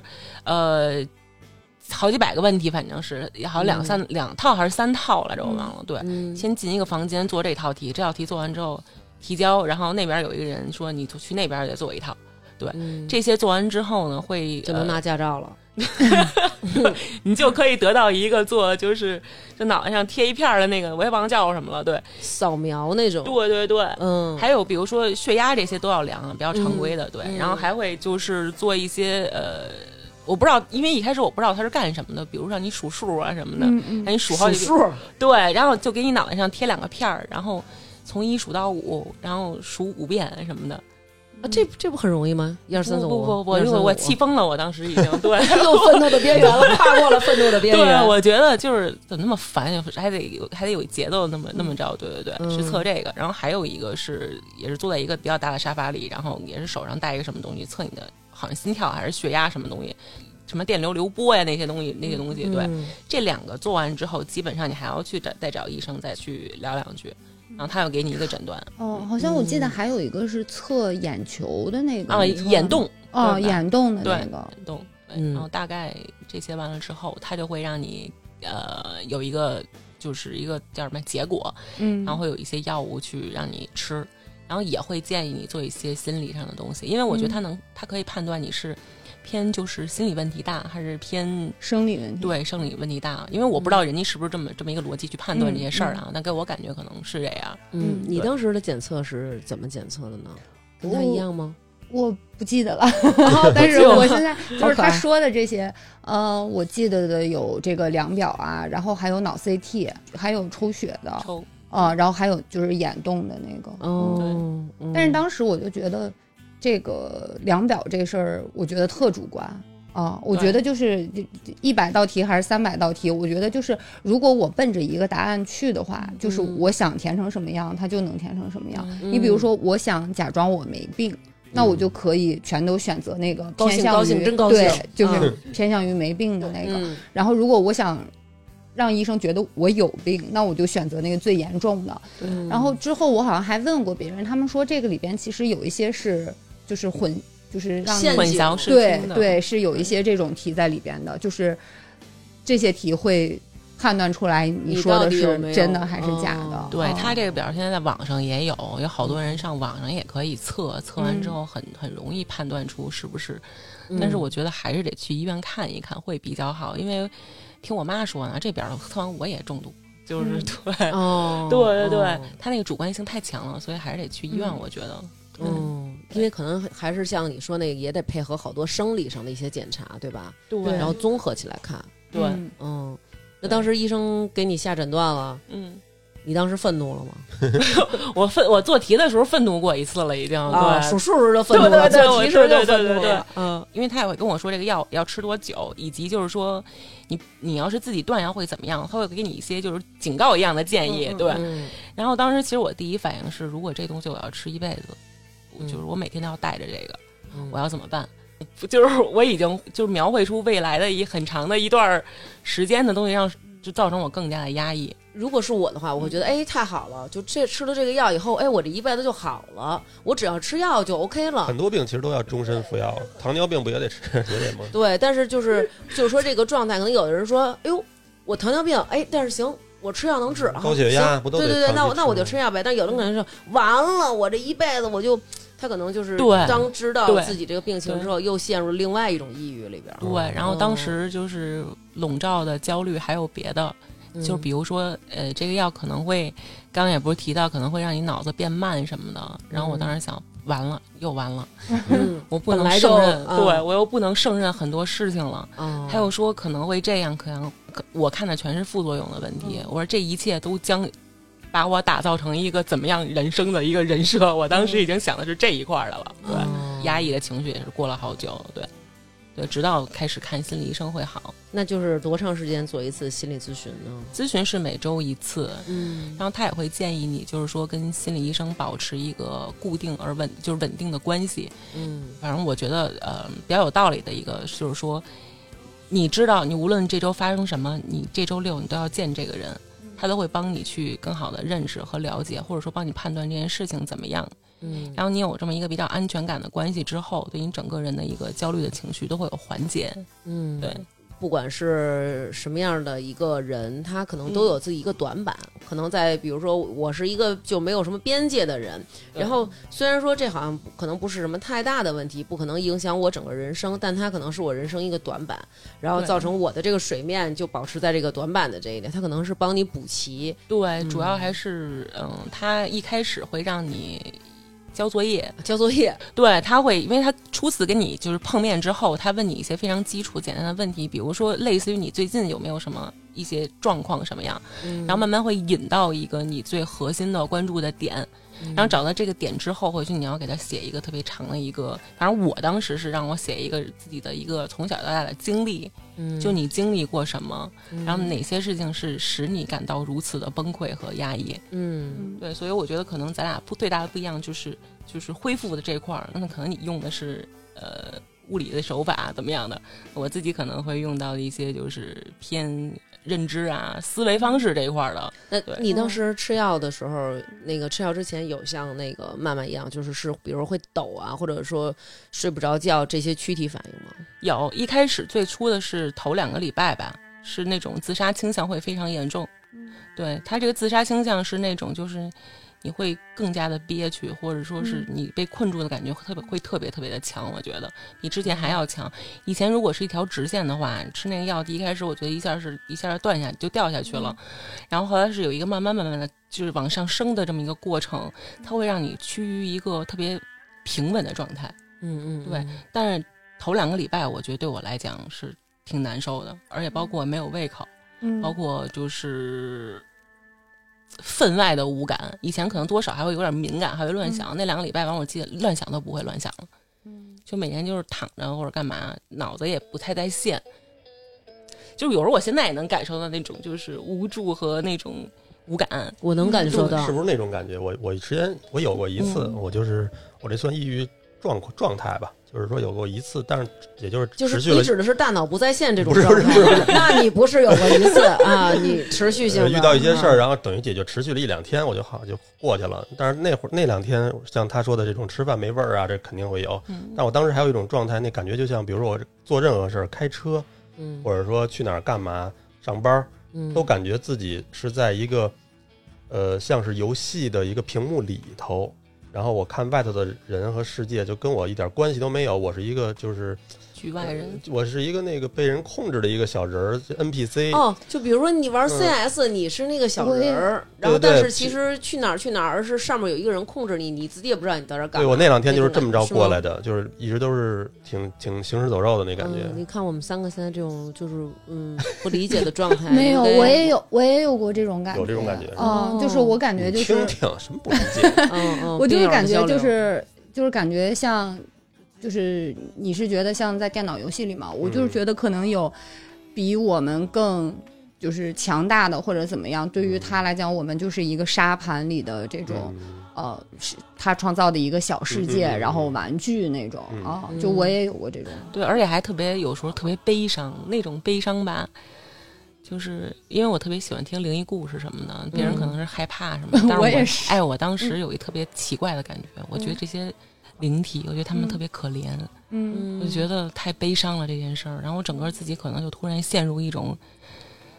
就是我跟他们一样的一个，就是我可能跟他们在一个空间那种状态，我不知道是不是幻觉啊。反正我会经常就是躺在那儿的时候想起某件事情，就类似于就是众生都很悲伤什么的，就其实那么一种感觉。哦，你这个在疫情期间很多人发病都是因为这个，就是他们的共情能力太强了，然后他会过度的把自己带入到别人的这个悲惨生活当中。比如说你可能看一个电影，别人看完之后哎呦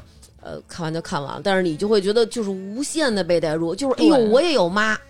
他也有妈，哎呦他妈得病了，就是哎呦他这个李焕英他妈怎么着了，哎呦我妈又就开始就是无限就是出不来了，就是这种人共情能力太强了，然后他再去看周围这些悲伤的事的时候，他就一次又一次套进去，根本就走不出来。但是这种人还有一个特点，就是他还特爱看这些。对，就是故意说这篇倍儿惨，看他，说那个这儿一中值不看，开什么玩笑？那他妈的乐呵的，给我找那惨的啊！有没有那个说哪电影拍了去年哭死仨，给我调出那个来，让这操蛋来的再猛烈一些。对，就是那种啊。对，哎，不过他们俩都是那个，我觉得这个我觉得挺神奇的，就是他们没有一个点触发点，是吧？我有点的。你有点因为我看过一个电影，电影名就叫《抑郁症》，你们看过吗？外国的啊，算了，你们可能也别看了。那里头明显就是他，因为他是从小一看他爸他妈那状态，就觉得他们家庭结构是肯定是有问题。然后在他的婚礼上本来都非常开心，然后他爸他妈又吵架了，吵架一下他的人那个脸色一下就垮掉了，就变了，然后持续好几天越来越严重，慢慢的就是就下不了床了什么之类的。但是最后有一个小反转，我现在就不剧透了。OK， 好吧，其实已经剧透了，有反转就是变好了。不，是一个特别神奇的小反转啊，是吗？所以我觉得南哥逻辑真的是有问题，应该已经受损了，可能。不算了，我把反转讲了吧。但是、那个神奇点是，后来有一个彗星要撞地球了。当这个世界要毁灭的时候，这个抑郁的人他是情绪最稳定的人，其他的所有所谓的正常人，像他姐姐什么都自杀了。啊，我看那个了，你看过？我看过那个，咱俩一块看的吗？还挺好看的。我想起来了啊！我听你说，我有慢慢的那种感觉。那我问一下，你的那个触发点，你觉得是什么？就好像有一开关似的，我感觉那个电影里是他的父母是他的触发点。我也差不多。哦，对，对我也是小时候可能，对，就是比较在一个特别压抑的情况下那么长大的。对，然后我跟你可能就是，我是处于我自己，因为我自己觉得我特别不顺，对，我是属于特别的，我什么都要靠自己，我是一直是这种想法的，特要强那种。对，因为包括就是我爸妈，因为我从小也是在，就是我爸可能会经常打我啊这种，对，然后可能会有各种的体罚那种状况下长大的，对，然后那个因为以前也比较叛逆啊什么的，对，我家里有另外一个亲戚，然后这个小孩其实他就像你一样，他的原生家庭有问题，但是父母没有说体罚或者说打骂，然后更多的是父母会跟你就不断的安利你，哎呀你最乖，你最棒，你最好，你看你现在你今天这样啊，就是你上课一句话不说，你怎么样，你必须多考100分，你就是妈妈的好宝宝。然后时间长了以后，这个孩子的一个状态，然后包括我也问了我身边的这个朋友，就是精神科的或者什么的心理医生什么的，然后大家说其实他是在心理上处于一种阉割状态，就是他的这个心理上停止生长和发展了，他就认为我就是一个乖乖的妈妈的小男孩，所以他完全长大以后所有的这个状态不是像一个成年男人一样去发展，比如说性，比如他去跟女生那个建立一个感情关系，或者说有性行为，或者说他和他身边的哥们儿，然后是以一种成年男子的状态去交往，他没有办法以一个成年人的这种状态去接触这个社会。但是你父母可能永远给你的都是好的，哎呀我孩子这样真好，你看我们家孩子这么大了还是这么单纯这么可爱，但是这个社会不会有人接受这样的一个成年人，没有人包容你，所以他在社会上得到的都是很负面的一个状态，最后然后就是选择自杀。对，但是反正方式可能是有点问题吧，然后没有成功，但是到现在为止已经2年多了，是没有任何进食，就是不能进食了。对，一直是要靠维持打一种体液的这么一个状态。对，所以我觉得真的这个什么样的人该看心理医生？有父母的人都应该看心理医生。对，就是要不然你的父母就是对你特别好，这种东西都是双刃剑，一方面你得到爱了，可能另外一方面你有可能补得太足了，然后呢那个父母对你不好的呢，可能一方面你很坚强，你拼命的发展出了另外一种自我的一种能力，让你在这个社会里各种适应游刃有余，但是另一方面你又很缺乏。我觉得真的就是，如果我们发现自己的孩子或者说身边的朋友他有一些状态的时候，不要就是粗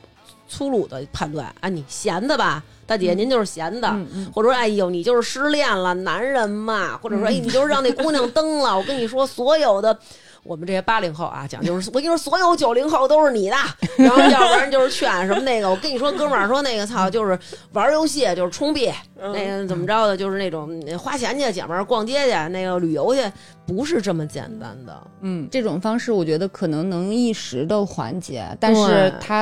你如果真的是生病了的话，它不会有根本上的这种解决问题的作用。就比如说你9月份应该发作了，但是因为这个事儿你可能拖到11月发作，就是它给了你一个缓冲期，但是它不是一个解决问题。它不能让你不发作。对，就比如我现在发烧了，我可能就是给你物理降温，咱们吃点冰淇淋，咱们弄点冰袋，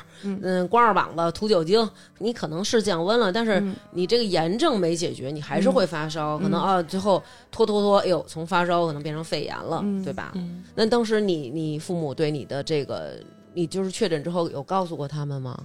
有告诉我，他们首先就是父母来讲对这个东西并不熟悉，首先然后他们其实也没有做出什么所谓的反馈，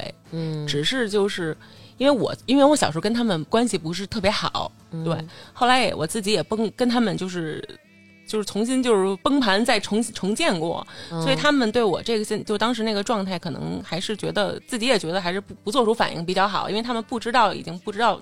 该怎么着了，对，怎么样与我去沟通。他们其实也有自己的，就是自己也有自己的问题和障碍，对，他们也很后悔。对，因为其实我在高中的时候跟他们有过一次非常激烈的就是斗争，对，因为之前几年，因为像我刚刚也说，就是我爸打我是手臂大嘴巴啪就抽过来抽脸啊，然后可能还会拿那个铁丝窝过的那什么衣架就抽你，就是腿啊什么，当时有那个叫捋准，对，有那种东西在，对我是非常严厉。当时他特别卡住我2个点，一个是学习成绩，这个大家都一样，还有一个就是体重，对，然后体重这个事儿对我来讲，即使是今天也特别纠结，因为小时候因为我爸会每次周末回家的时候他都会让我上秤啊。对，你爸是什么教练吗？还是什么模特队的舞蹈队的吗？他觉得女孩胖不体面啊，对对，他觉得女孩应该是一个非常就是各方面都应该到一个分数线哦，包括体重和长相，就是各种打分的这种，对，一定要到一个线才可以。所以他们每周都会上秤完之后，比如多1斤，那晚上可能就没有什么好吃的了。哦，你还要去跑步，然后每天晚上50个仰卧起坐是必须要做的，当时是这样。所以我对体重，这个一会儿来说，就是这个我觉得这个事儿已经变成你没有办法去解决的了，就是这事儿已经深深刻在你骨子里，即使你爸不在你身边盯着你量秤，你自己这杆秤就在了，你自己就变成你爸了。对对，我觉得当时那杆秤不只是量体重，还有我人生的就一切东西都要通过那个秤去反馈。那歌怎么唱的？我又要唱歌了。天地之间什么有杆秤，哪杆秤是老百姓，秤杆子大家完全没在调上，就是不是词儿是这词儿，就是定盘的星，挺好的。我唱的，我跟你说，挺好。好多听众啊，来信来稿，要求刘娟：第一，别在节目中唱歌；第二，不要在节目中说英语。接着说，哦，对，体重，对，嗯，然后这个因为是这种状况下长大的嘛，所以到后来也是初中、高中也非常叛逆嘛，跟家就是憋的火，上学的时候给他发泄出去。嗯，就我们那边那一片的小孩也差不多吧，打打闹闹的，就是长大了嘛。然后后来高中那会儿，因为有一次是压抑的实在是不行了，前提是他们就是每天逼我去学习这那的什么的什么的，然后如果考不上大学怎么样的，每天都是这些话在说嘛。然后我说考不上大学我也不在你们身边待着，也不浪费你们一分钱，怕什么呀，反正那意思吧。就因为这个吵起来了，然后我爸也是上来就抽，就说就反了疯了，就说我嘛。嗯，其实女孩我不知道你们，就是被打，经常被打是有一种羞耻感在的。对，而且是就打脸这件事情是有非常严重的，就是羞耻跟自卑是在的。嗯，对，当时我因为他这种打脸是不是为了体罚，而是为了羞辱。对，我就觉得是特别深刻的羞辱。我当时已经觉得这地儿我已经待不，我就要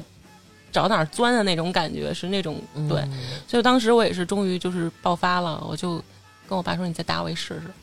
然后当时已经站起来了，就是你再打我一试试，就好像我要动手了一样。对，然后我爸。是又试了试，对他们试试就试试，啊、是动动我试试，试试就试试。但是我当时太坚定了，我已经当时就已经是，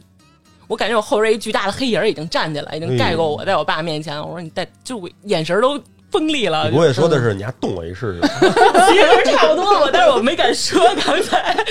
对，我倒没有那个羞耻感，经常挨打。男女不一样，可能对。然后我爸就是。能明显看到他又放下了，就是对那个样子。然后他脸上也是震惊，他没有想到你能站起来，能起义了，就是那样。其实你不知道，你爸是看见了你身后那个巨大的黑影，可能是对。然后我当时也是，去厨房也是假模假式的拿了一瓶啤酒出来，就磕一个，我就今儿在你面前喝，我还打拿一菜刀呢，拿一啤酒，你跟你爸倒一杯是吗？爸，你喝杯啤酒吧，打我半天，想必您也累了。哎呀，对，我得在你面，我当时其实也挺那什么，我得在你面前喝起来，就是让你看到我的愤怒，让你看到我长大了，我不是一个能控制的，对，就已经是那样了。自那以后，反正挨打是不可能再挨了。我爸其实，我天哪！他可能那一刻真的觉得自己过分了，或者是对，我觉得是有一种很矛盾的那种，就当时他的眼泪也不是眼睛也很湿润，但是就是可能要哭吧，觉得我以前对你可能怎么样的，有一刻的反省。自那以后也是，其实我在家也跟他尴尬了一段时间，因为发生了这事儿，我也不知道怎么面对。对，就是到后期他们对我都是过分的好，就是每跟你买啤酒。是吗？对，我爸后来给我买烟，后来可能也悄悄的自己看书什么怎样做父亲那种东西了。对，父亲和女儿如何相处，但是上面应该没写说给你闺女买烟。对，他给我买烟，对，后来就反正他买烟这事儿，其实有时候这种代偿心理吧，还是他们这种东西也挺尴尬的。对，因为他前10几年可能对你过于的严厉，后10几年又对你过分的纵容的时候，对你会很混。对，我究竟值是不值啊？我因为以前可能想得到无条件的爱，后来一多了吧，你又觉得这后来太无情况了，对，我买烟我这那你们可够难伺候的。哎，你就看，你就别说别人了，你就看我吧。我妈原来对我多严厉，这你知道吧？就包括我们俩结婚了，都还各种那种什么的。然后我妈前一阵子不是得病了吗？就是因为一次误诊，导致我妈有一段时间精神特别紧张，然后最后发现不是那种要命的病。嗯。然后我不知道为什么这件事让他的心态转变了，然后我也转变了。我们两个原来真的特别紧张，录节目的时候我就是哭花了那种。但是现在啊，我们俩就是我从小幻想中那种传说中的母女，就是我们俩从白雪公主跟她后妈变成了小红帽和她亲妈。现在过春节我妈会主动的跟我说：“哎，喝点酒啊什么的。”后来那天我跟张楠说：“我说我跟你说，南哥，快了。”我说快了，他说快什么了？我说我跟我妈的关系啊，马上就到达顶峰了。他说什么叫顶峰？我说今儿我妈都让我主动让我喝酒。我说什么时候我妈给我掏根烟，我叼嘴上；我妈给我点烟，我护一火。我说哎，我们俩就算是母女关系到达了一个哎呀炉火纯青。对、对，但是其实我现在我也有时候挺混乱的，我会非常担心有一天打回原形，又回到以前那样。我所以我就希望他们正常点儿，该骂骂啊。你也够讨厌的，就是你该说我就说，因为有时候我之前也测试一下他们的这个忍耐度、啊，测试一下他们还会不会。我就吃完饭坐那儿，把烟拿出来了，坐那儿点上了，就其实点的时候双手都在颤抖。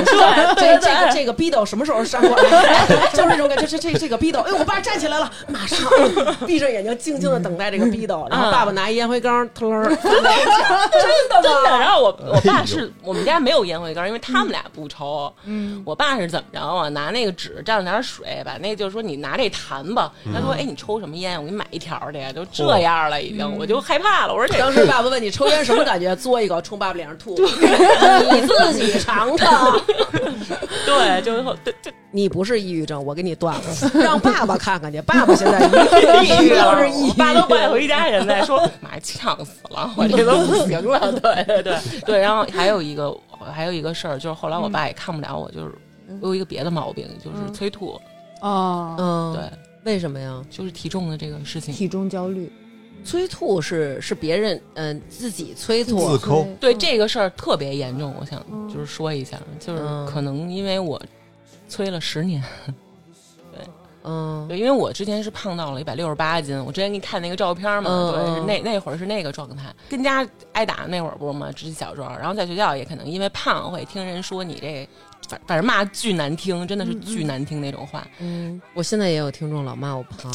说你怀了什么的，什么那各种。他当时要说这么温柔，可能就没事了。这事儿是这样，就是随着长大，我上大学之后啊，然后开始想谈恋爱什么的了。然后可能那会儿有，就是我喜欢的人可能说了我一句非常难听的那种，对，一句什么，我觉得要不减肥吧。但我一开始没用这个方法，我一开始特别严格的就是节食，然后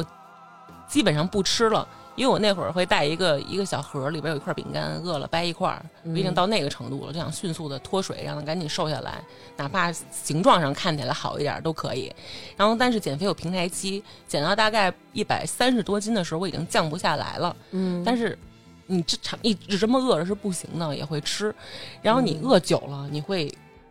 加一顿特别大的，但你吃完这顿大了之后，你会自责。那心态就是这么非常的不稳定的一个状态，上上下下的。对，那这会儿怎么办？然后上网搜，也是那会儿是贴吧，对，搜到一个这么一个办法。但是其实这个事儿，我自己是接受不了，我觉得挺恶心的。对，这个也是我抑郁症的一个重要的成因，反正我觉得。哎，我觉得你好多事儿都是我会干，但我并没觉得这事儿有多的，是吗？因为催吐我也喝多了，有的时候不舒服是吗？喝多不说了，我原来是经常会胃疼，我胃疼的时候就是晚上，比如说吃不舒服了，我必须就去厕所吐了就好了。反正频繁的时候，一礼拜能吐2次，差不多。频繁的时候。不会自责，我觉得会自责吧，就是他的自责感可能他自己不觉着，我觉得还挺明显，就是他每次要去吐之前，他都会把熟睡中的我叫醒，干嘛呀？说刘娟我要去吐了，然后我说好，然后他会说你放一个东西听啊，我只是不想让他听见我吐。那睡着了不是听不见吗？不，但我睡觉特轻，然后他就告诉我一声他要去吐了，然后他让我放一个东西听，然后他那边在厕所一边吐的时候，对，我要把水开到最大，再放一个东西听，对对对，把水开到最大，就是不能让我有任何听到他在吐。等于我自己还会自己也放一个郭德纲，然后给他放一个郭德纲，然后把水，就是说不能我们两口子恶心，郭老师、于老师，你们俩陪着我们一块恶心。嗯，对。是为了减肥嘛？后来因为减不下去了，所以这样。那催吐方式也是抠嗓子眼儿。对，就是这件事干完之后，我就挺崩溃的。其实就是我觉得这，因为我想特多，可能你们不会想这些事儿，但是我是想的是，我都开始这样了，我这又完了，就我老是这种心态，我特别容易就陷入这种就是自责的心态，就是这事儿我得干多久呀？对，我老是这是得多长时间这事儿才算完。总是把痛苦拉得很长，想象它，对对对，然后就是，但是不可避免的，他真的是瘦了，对，这个喜悦又大起来了，然后又在两个极端去反复，白天你可能会因为自己瘦了，晚上又会因为要做这件事儿了，你就会每天都会在两个状态里去那个什么，但你对体重这些执念已经到了什么地步？后来我出差都要在这撑。我必须在早上起来，我都得称一下，我看看我是不是长了。如果我今天长了1斤，那我的感觉完了，我这裤子穿不下去了。别人听来其实挺可笑，但我自己那会儿已经是这种状态了。对，是因为这个。但是长期以来，后来还有一个特别二的一个事儿，就是我有一次，也是一个在一个跟同事一块吃饭的一个，但是晚上不吃又不可避免的得吃点东西嘛。吃完之后又怕第二天又胖啊什么的，然后去厕所解决的时候，让我一同事听见了。对，然后听见了之后呢，我不知道他听见了，一开始以为你怀了呢，没有，这都好点儿，我觉得这都好点儿还行。对，他是把这件事儿啊，我不知道他是怎么跟别人说的，但是后来我怎么知道，就是有一次在另一个局上，人家让我吃烙饼这种高热量的东西，我说我不许你说烙饼，对，我说我不是你说你自己的事儿，你说烙饼干嘛？他招你惹你了？面食让我吃一个面食，对，别生气啊，老饼。我说不能吃该胖了。然后这会儿我同事特别突然来句：“哎，你怕什么呀？一会儿不还吐去吗？”哦，哇！就我当时一桌的人啊，这件事儿我当时已经我惊了，当时我已经不知道怎么解释了。对，就反正这个我明白，就是你当时可能。就我不知道怎么形容，就是没法迅速转一事儿，比如说吐什么呀？你就说我那天不舒服，你不能这么说，你这么说人家该问你知道哪天啊？那你肯定你就应该说吐为什么吐啊？然后他说啊，那一天我听见你吐了，你说啊不是，你说那是因为我看见你了，所以我看见你卸妆了，所以我吐了。后来我想起来，我现在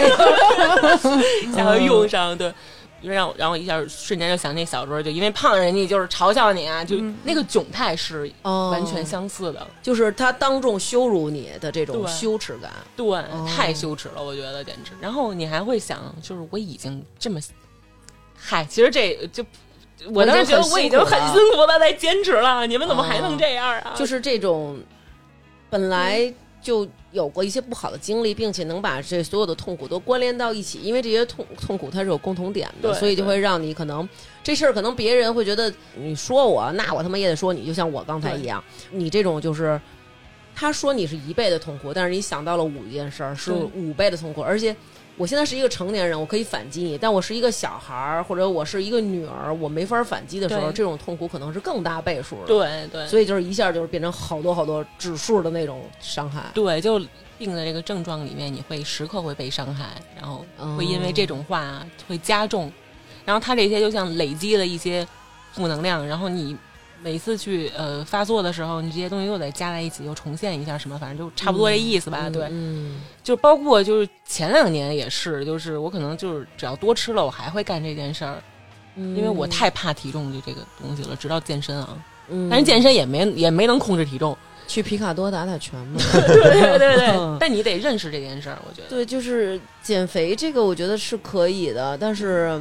到你这样的有点儿。因为我对我做什么都特别病态，就那会儿偏执了，对对对对对。那后来你去吃上药了之后，对你的这些行为有稍微有一些改善吗？包括做心理辅导，有，因为这个，因为我是挺把这个事儿当事儿跟医生说的，你是真当事儿了，我看。对，因为我太想就是结束这个行为了。嗯、对，我说怎么办呀、啊？我说从哪儿治起啊？我说这个，因为我要每天干这个事儿，我可能一直在这个特别悲哀自责的情绪里。他说你从不上秤开始，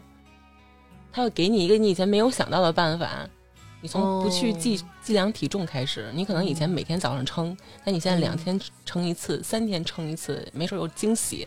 然后包括失眠，他会给到你一个建议。举一个例子啊，我以前失眠的时候，我是这样躺着我都疯了，就翻来覆去的。那他告诉你怎么办啊？他说你得建立一个边界感，就是床只能用来睡觉，你像在床上看会电视、玩手机这些事儿全去沙发上做。他说因为你自己，首先你自己很混乱，你整个人状态都很混乱，你要重建一个世界，你要首先有一个边界感，就某一件事情是为了某个目的。然后因为我自己也确实是什么都看，玩手机都在床上躺着，白天没事也躺着那种、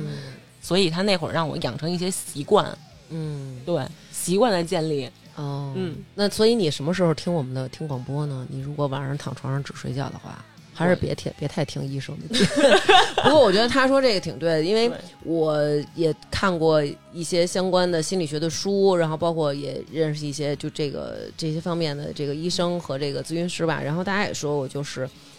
这个抑郁症的很多患者，他们有一个问题，就是他的边界感不够那么清晰。对，就好像你有一个房子，但是别人的房子其实是有一个栅栏，如果别人要进来是要敲敲门，就是哎您好，我能去你们家看看吗？但是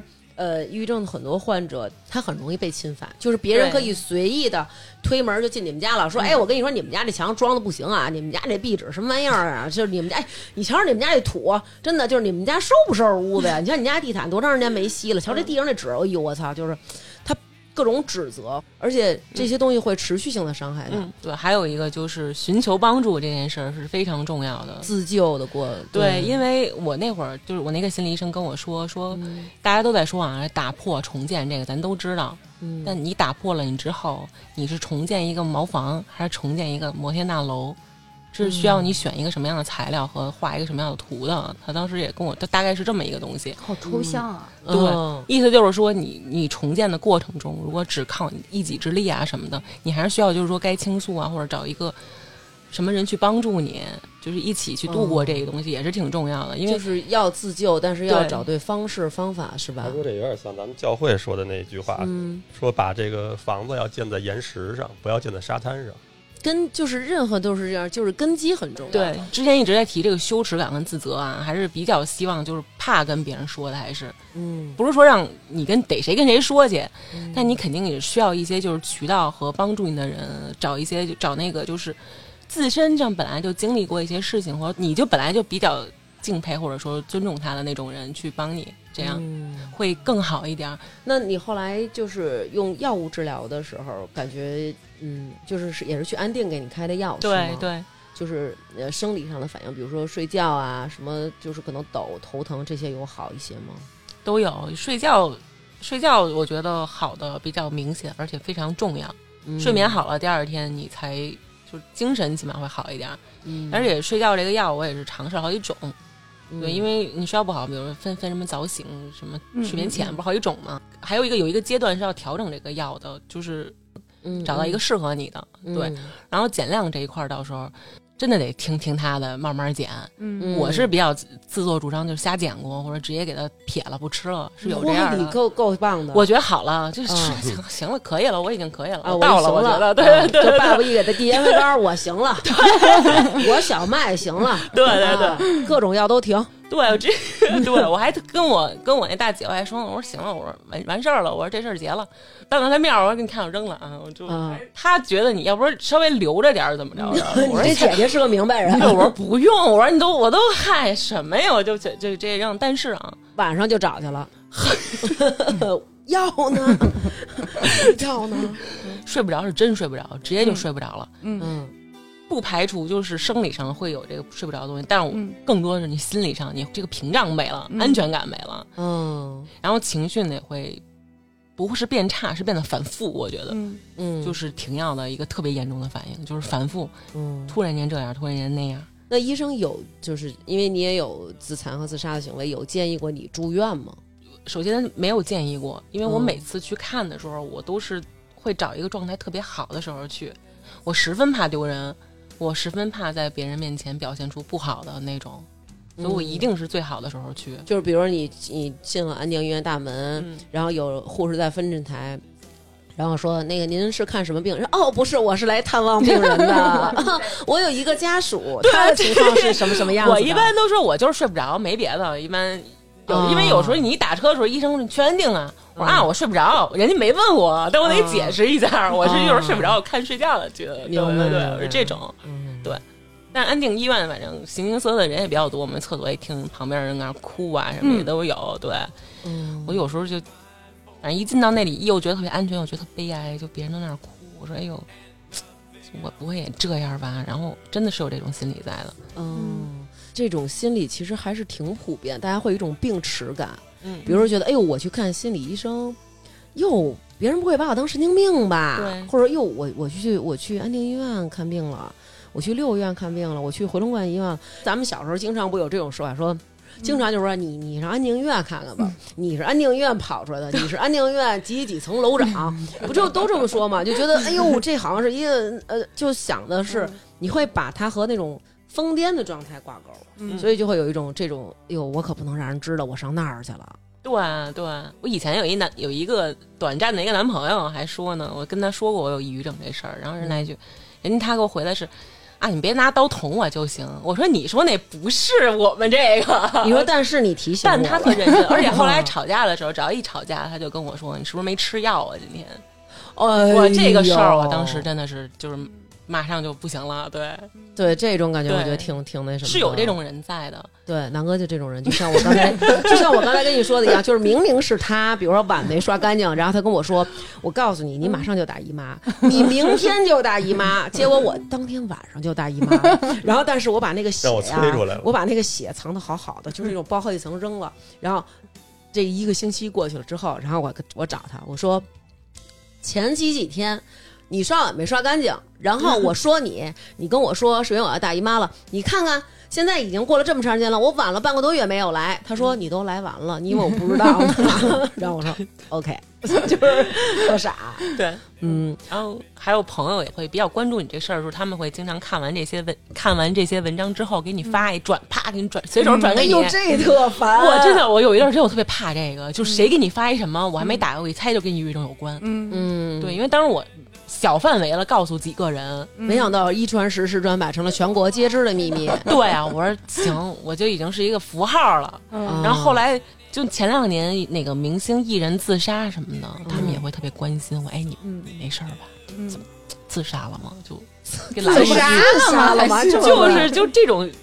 对，你会一直应付这种事儿。就今天你自杀了吗？对，今天想了吗？你在吗？为什么不爱说这个事情？你本来就挺烦的了，然后后来有种过度关心，还有这些你不知道他出于什么的关心，也特别烦你的。但后期已经伤害不了我了，但我觉得特别烦。小麦还是愤怒能够出，我是这个，我从你那皮夹克就能看出你，我特别愤怒的。而且他们那会儿还老说我说，哎，要不是你喜欢摇滚乐呢，喜欢摇滚乐全你那样。我特别怕这种句式啊，就把你都归类句式，对、对，就是你要不然你怎么样，所以你怎么样，就这种，对，就我身上那种，就说哎，就是你们喜欢那种音乐的人是不是都抑郁了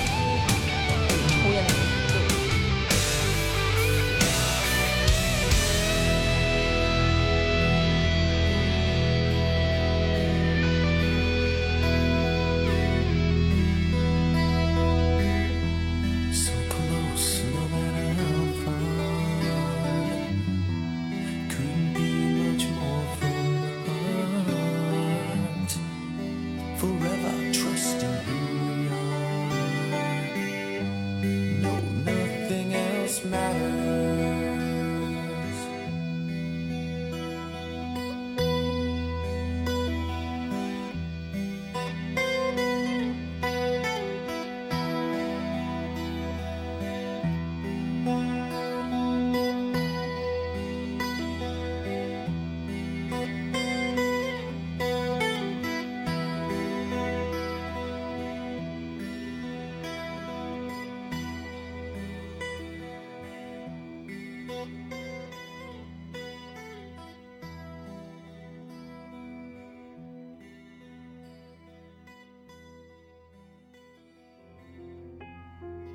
哎，你搬出来自己住以后是不是能好一点？哎，对，有好吗？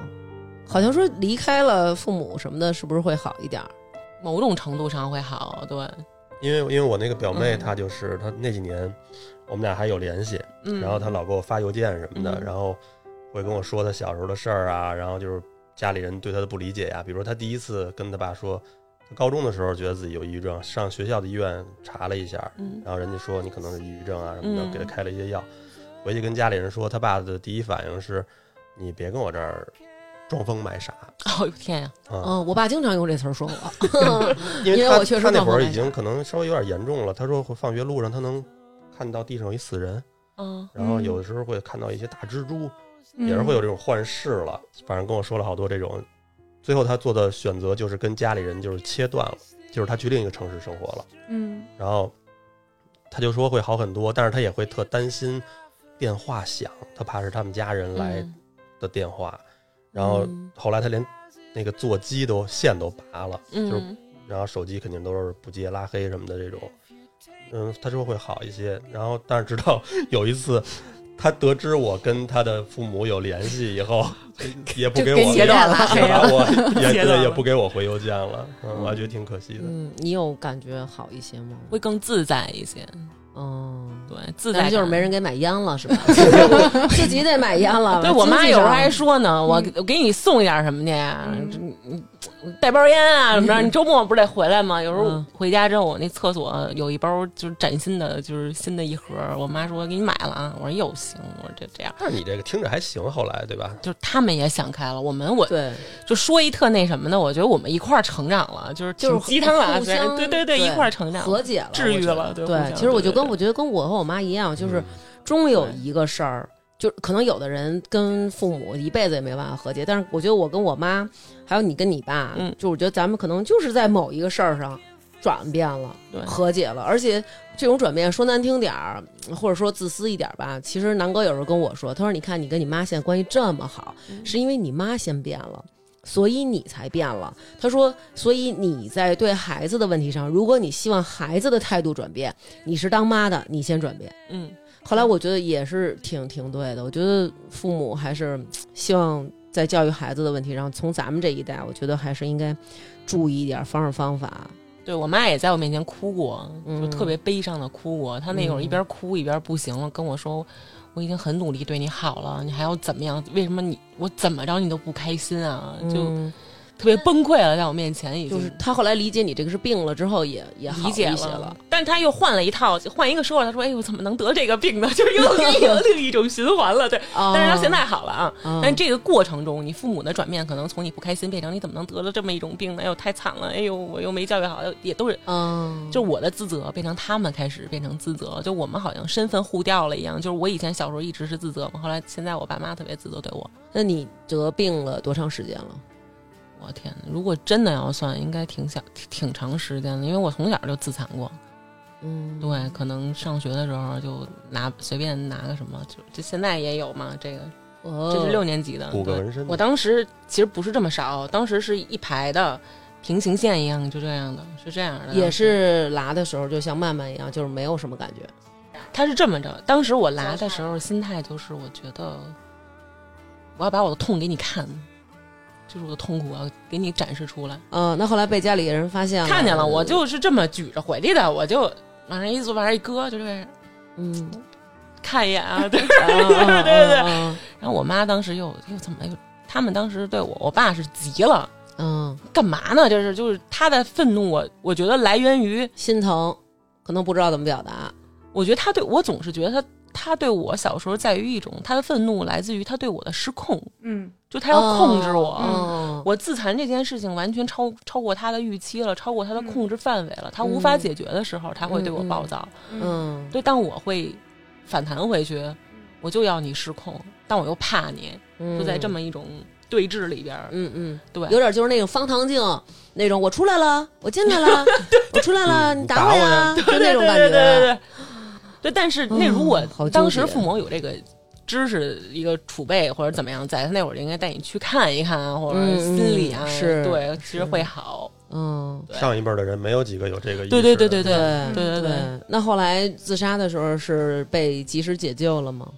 这事儿其实有一个前缀挺逗的，嗯，对我当时上网这种事儿还挺逗的，就因为你知道有一什么就是叫什么治疗小组还是什么东西，就是你在网站上搜自杀会弹出一电话来，嗯嗯，有一个什么自杀干预那种东西，嗯，对，嗯，我当时老搜这些东西，对，然后会老搜各种办法，嗯，然后包括就是比如说怎么下毒啊什么的，我经常是搜这种办法，因为我会觉得怎么下毒应该是害别人，我也觉得就怎么服毒，对你这，因为我当时想找一种就是迅速的，就是完全就是。啊没有任何那什么的后果，嗯，对，因为想自杀的时候那种心情，我没有想那么多，其实，嗯，我当然就想结束这一切，就我不用再纠结，不用再就是为以后再去那什么的时候，我才会想到，对，有一次在一个那个高楼上面，我是想的是，因为当时网上搜的是最快的方法就是跳楼，因为我是特别在乎这个就是绝对值的，就是。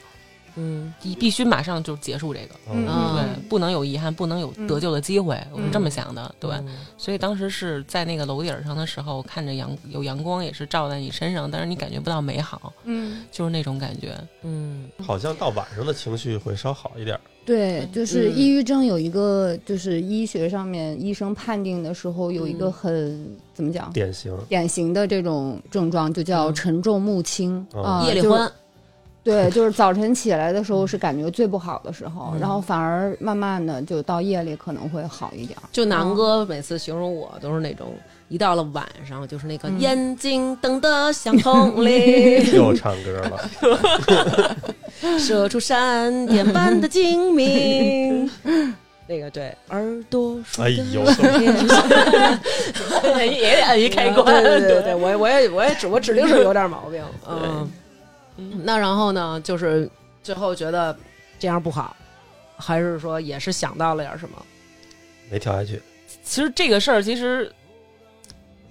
我很难现在就是再形容当时的就是状态跟，因为现在吃完药以后就是回不去那种了，真的好了，对，哦，因为真的挺好的，就我很难再去重述一下当时的场景，就是我当时是在想什么，或者说是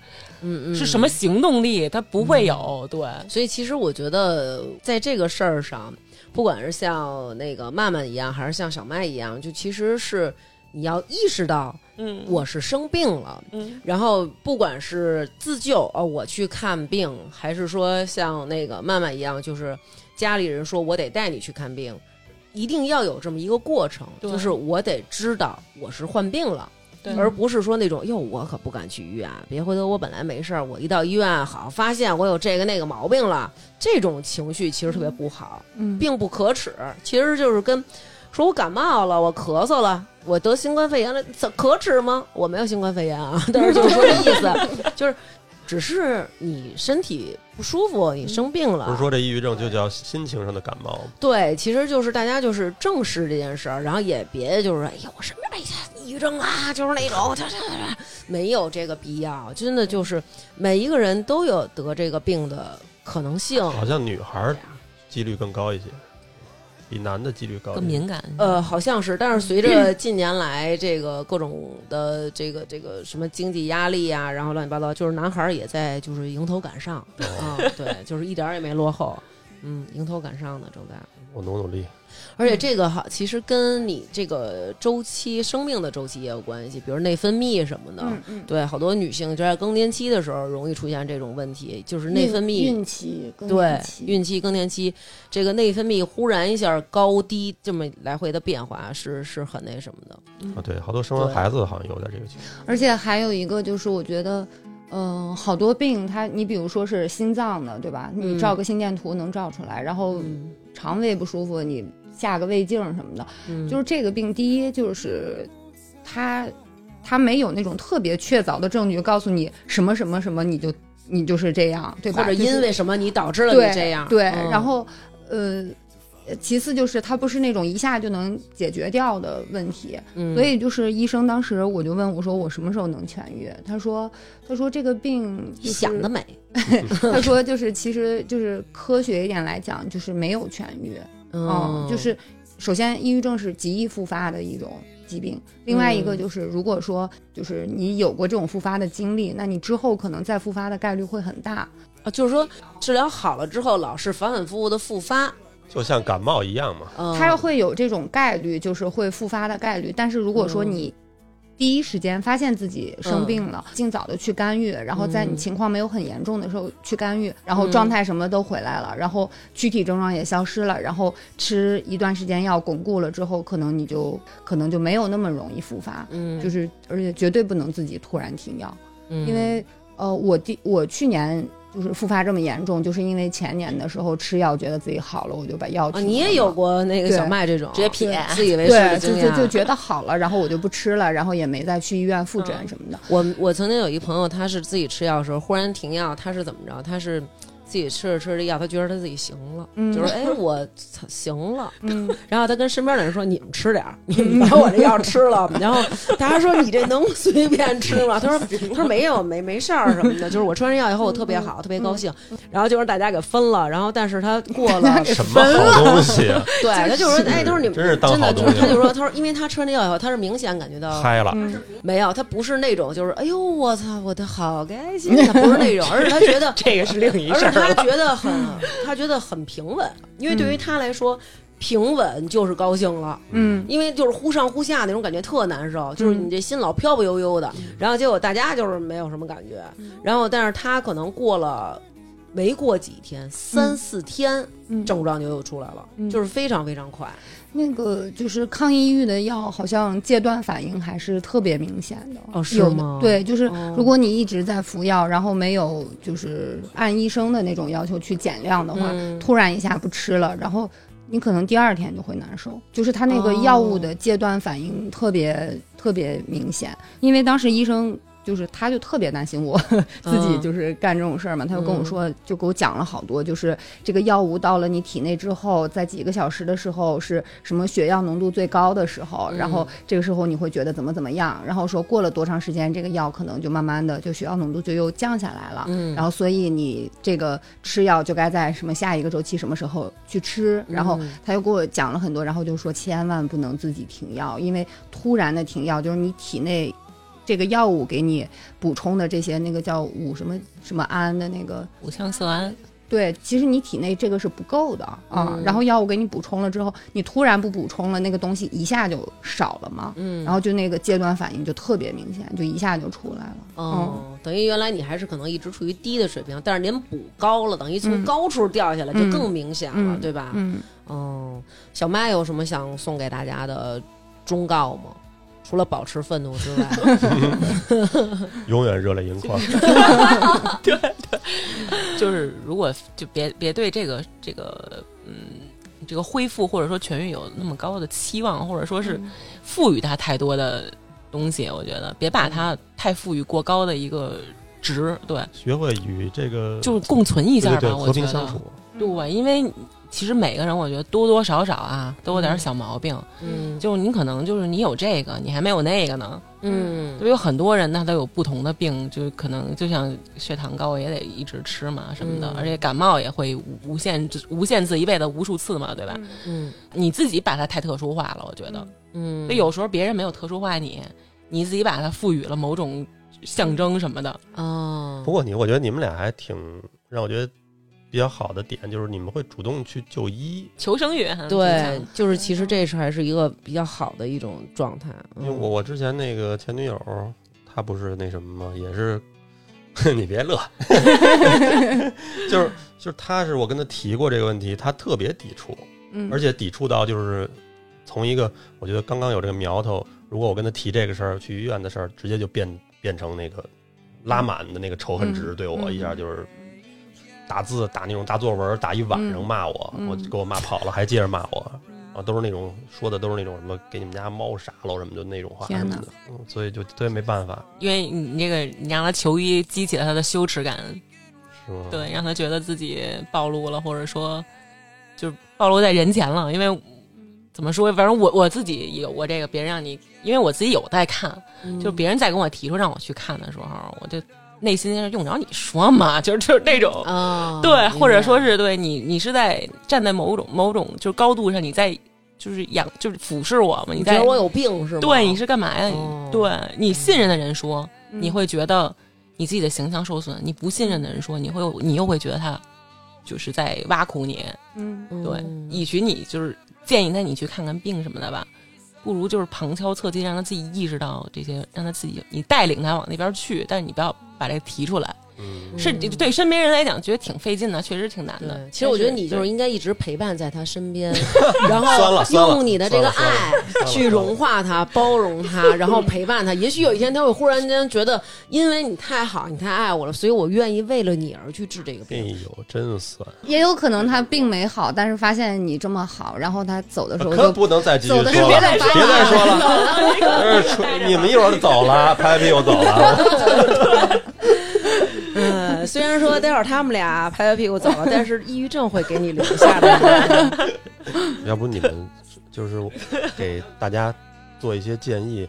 以一个比如说陪伴病人的角度来讲，那个陪伴的人他应该做到一些什么比较好呢？就是因为我觉得可能听众里有一部分是可能是有这个问题，但是也有一部分可能他的另一半有这个问题，这种情况也挺难的。对，其实我觉得。就是在我生病的时候，然后陪我去看病，对吧？就是至少我身边，就是我觉得我不孤独，然后有人在陪着我，是啊、然后就是在我特别绝望或者世界感觉特别灰暗的时候，就知道还是有人爱着你，而且是因为你值得被爱这种。然后我觉得就是这些吧，陪伴，然后和那种。就是真诚的那种爱，然后如果说具体实操有什么建议的话，我要不然待会儿问问我老公发个信息让他，我也不知道，因为我还是一个病人的角度啊，所以我觉得他能让我感受到这些，就我已经很感激了。然后其他的我就包括我身边的朋友啊或者家人啊，估计他自己也做了不少功课。肯定的，在这个时候其实是很需要陪伴，就是 OK， 你生病了，然后我也认识到你生病了，我陪你去看病，那这个病才是我们需要去解决的问题，而不是你这个病人是我需要解决的问题。我觉得这个很重要，就是不要让他觉得好像我是孤零零的去面对这个，是我们一起去解决一个问题，不是去解决你的问题。对，就是你是一个有病的人，你去解决完你的问题，而是好，这是我们两口子遇见的事儿，然后我们两个一起去解决。我觉得这种其实很不错，对，就是陪伴吧。那小麦给大家点儿这种关于亲人或者家人应该给你哪些帮助？就不要像我父母一样无条件的爱我，就别给我买烟。对，因为回头他妈的抑郁症好了，我就肺坏了。我就有担心过自己抑郁症好了得肺癌，就是因为太能抽烟了。就是可能就是更多的你要相信别人可以多少感受到你的那种无助吧，就是可能、网上的言论也会比较多啊，就会说那个别人给你风凉话，这肯定是有这种人，但我觉得肯定也有那种真心去愿意帮你、愿意做功课的人，肯定有。对，有。那这人家在做这个功课的时候，你也要敞开你自己的心扉，你去相信别人，就稍微懂点你吧。对。哎，我觉得小麦说的特好，就是有很多时候就不要觉得说，哎呦，我们就是一群绝对不能被人理解的人，你不懂他们那种关心，就是我就得拧巴着想。当然，可能你也是那儿吃了药了啊，就是对，你一定要相信你身边的家人，甚至于你的爱人什么的，然后你的男友、你的女友，他们。真的是很关心你的，对，你不要觉得他在看不起你，你也不要觉得就是哎你他妈什么都不懂，但是他的心一定是关心你的，只是他没有办法感受到你的这个痛。对，谁跟谁我觉得也不能完全去感受吧。对，你这个就是有时候要求太高的时候，你想想你能感受到对方什么多少？对，你互相比一比，然后人家想跟你有一些关心的时候，你千万别直接你不懂、给他一巴掌扇回去掰回去了。对，你用你曾经可能受到一些对待的方式，你再去对待别人。对。因为你这样，而且我觉得是关系的一种迫害。当周围人远离你的时候，你就会觉得哦，是因为我得病了，他们远离我，可能会更加重蹈这个循环，就在这个恶性循环里就一直这样下去。对，今天请小麦和曼曼来跟我们讲了关于他们两个生病的这个过程，然后以及他们治病的这个过程。那首先，我觉得最重要的就是像曼曼说的。不要自己去给自己下一个诊断，然后如果您真的觉得您有这个抑郁状态，或者说已经持续了很久，就去医院看病去了，咱们就相信大夫的医术，因为就咱们中国人这么多，那大夫就是批发商那种看病，他真的是阅历无数，见过太多的样本了，大家一定要相信医生的这个医术，然后按时吃药。不要像这二位姐姐一样随意的停药，造成断崖式的崩溃复发。然后如果真的就是需要住院，也不用太害怕。在现在这个社会，其实大家也都比较开放了，都能够接受这个病，也不要有那么强的病耻感，对吧？那最后就是还是希望身边的家人朋友，然后多一些关注，关注到这个病和这个病人他本身的这个痛苦，然后理解他们。我觉得就像小麦说的一样，如果说你没有达到完全的痊愈的那个标准，你也不要非要给自己那么大的心理压力，去要求自己一定要追求一个痊愈的状态，对吧？你就是知道自己曾经有过这样的问题，以后自己注意一点，对吧？然后那个，如果你还身处在这个问题当中，就是除了科学的，比如说吃药啊、心理咨询啊这种，就学会跟他共处就好了。他的复发概率谁都说不好，你会不会复发？所以医生会说他不会痊愈，但是并不是说他不能痊愈。对，就是只要你永远不复发，那你就是痊愈了呀，对吧？明白。对，那希望你们两个永远都不发，永远都不发。希望你们人这创业呢，你说点你说点吉利话。我错了。希望你们都能发财，然后抑郁症永远都不复发。那这期也希望给我们患有抑郁症的听众朋友一个希望吧，对吧？把那修眉刀扔了，我还是刮脸呢。修什么？你就是说烙饼，我跟你说，咱俩算是结了梁子了，好吧？本期节目就是这样，谢谢大家，拜拜，拜拜。准备让我。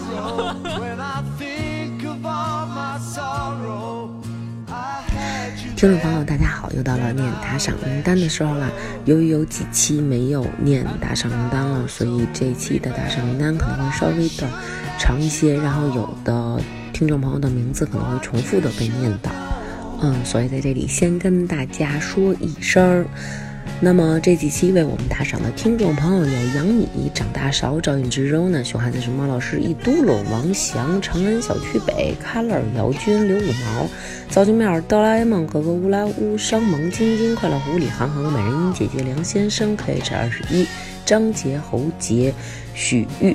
热心市民、张女士、陈金、我嗓子好像了不起、叶娟、栾然、唯唯诺诺、窝囊废、库马、小陀螺、张雨露、王小小、CHF、林山、李莎、大王哥哥推荐糖卷特别好吃、阿荣、赵静、ING、李晨、高高、熊大熊、奶奶奶昔的小丁、丁禹兮、又有上次读对了的唐田、乐乐、老肥、李小富、大王哥哥爱你永远爱娟娟。愿徐明明幸福每一天。三米佳佳、妍妍是大王的脑残粉。刘杰行得稳站得住，后场村一棵树。可乐妈、王子、刘子雄、未来的狼族、今年要结婚的12哥啊、长角的狮子、欣欣我爱一生幸福、江户川柯南、西米、紫苏、桃子江、王一博、袁一恒、为啥我是个真名字、金属熊、晶晶、在王新月、王美球、贾旭、姚军儿在美国听大王哥哥的小肚肚、那小五、发发啾咪想和大王哥哥聊天、王可爱、IC、王铁男、山萌、涂花花、晶晶、楼兰，谢谢大王哥哥的陪伴。意大利怎么着有这么多主持？小温迪、陈晶、帅气丹、刘毅然、王雨红、若七七、高远、75295586、传儿的天下、王总理、么么哒、李成俊、西西不是西西、马哲、孙先生、胡爸爸、许昕、陈小宅、王尼巴陀、范诗念、延禧宫帮月亮争友的韩哥、夏竹、埃里克斯、库马、狐狸子、严军、发发大王、哈哈哈、高高、李和平、张金硕、丁妈土司、生活拮据但不打赏不好意思的 Sherry、 煎饼薯片、郭清波、于爽、鸟小赵、徐徐、赵阳、花卷、梦梦、大王是我干妈、王小小，还有 Good Miss。 好，非常感谢大家对我们进行的打赏。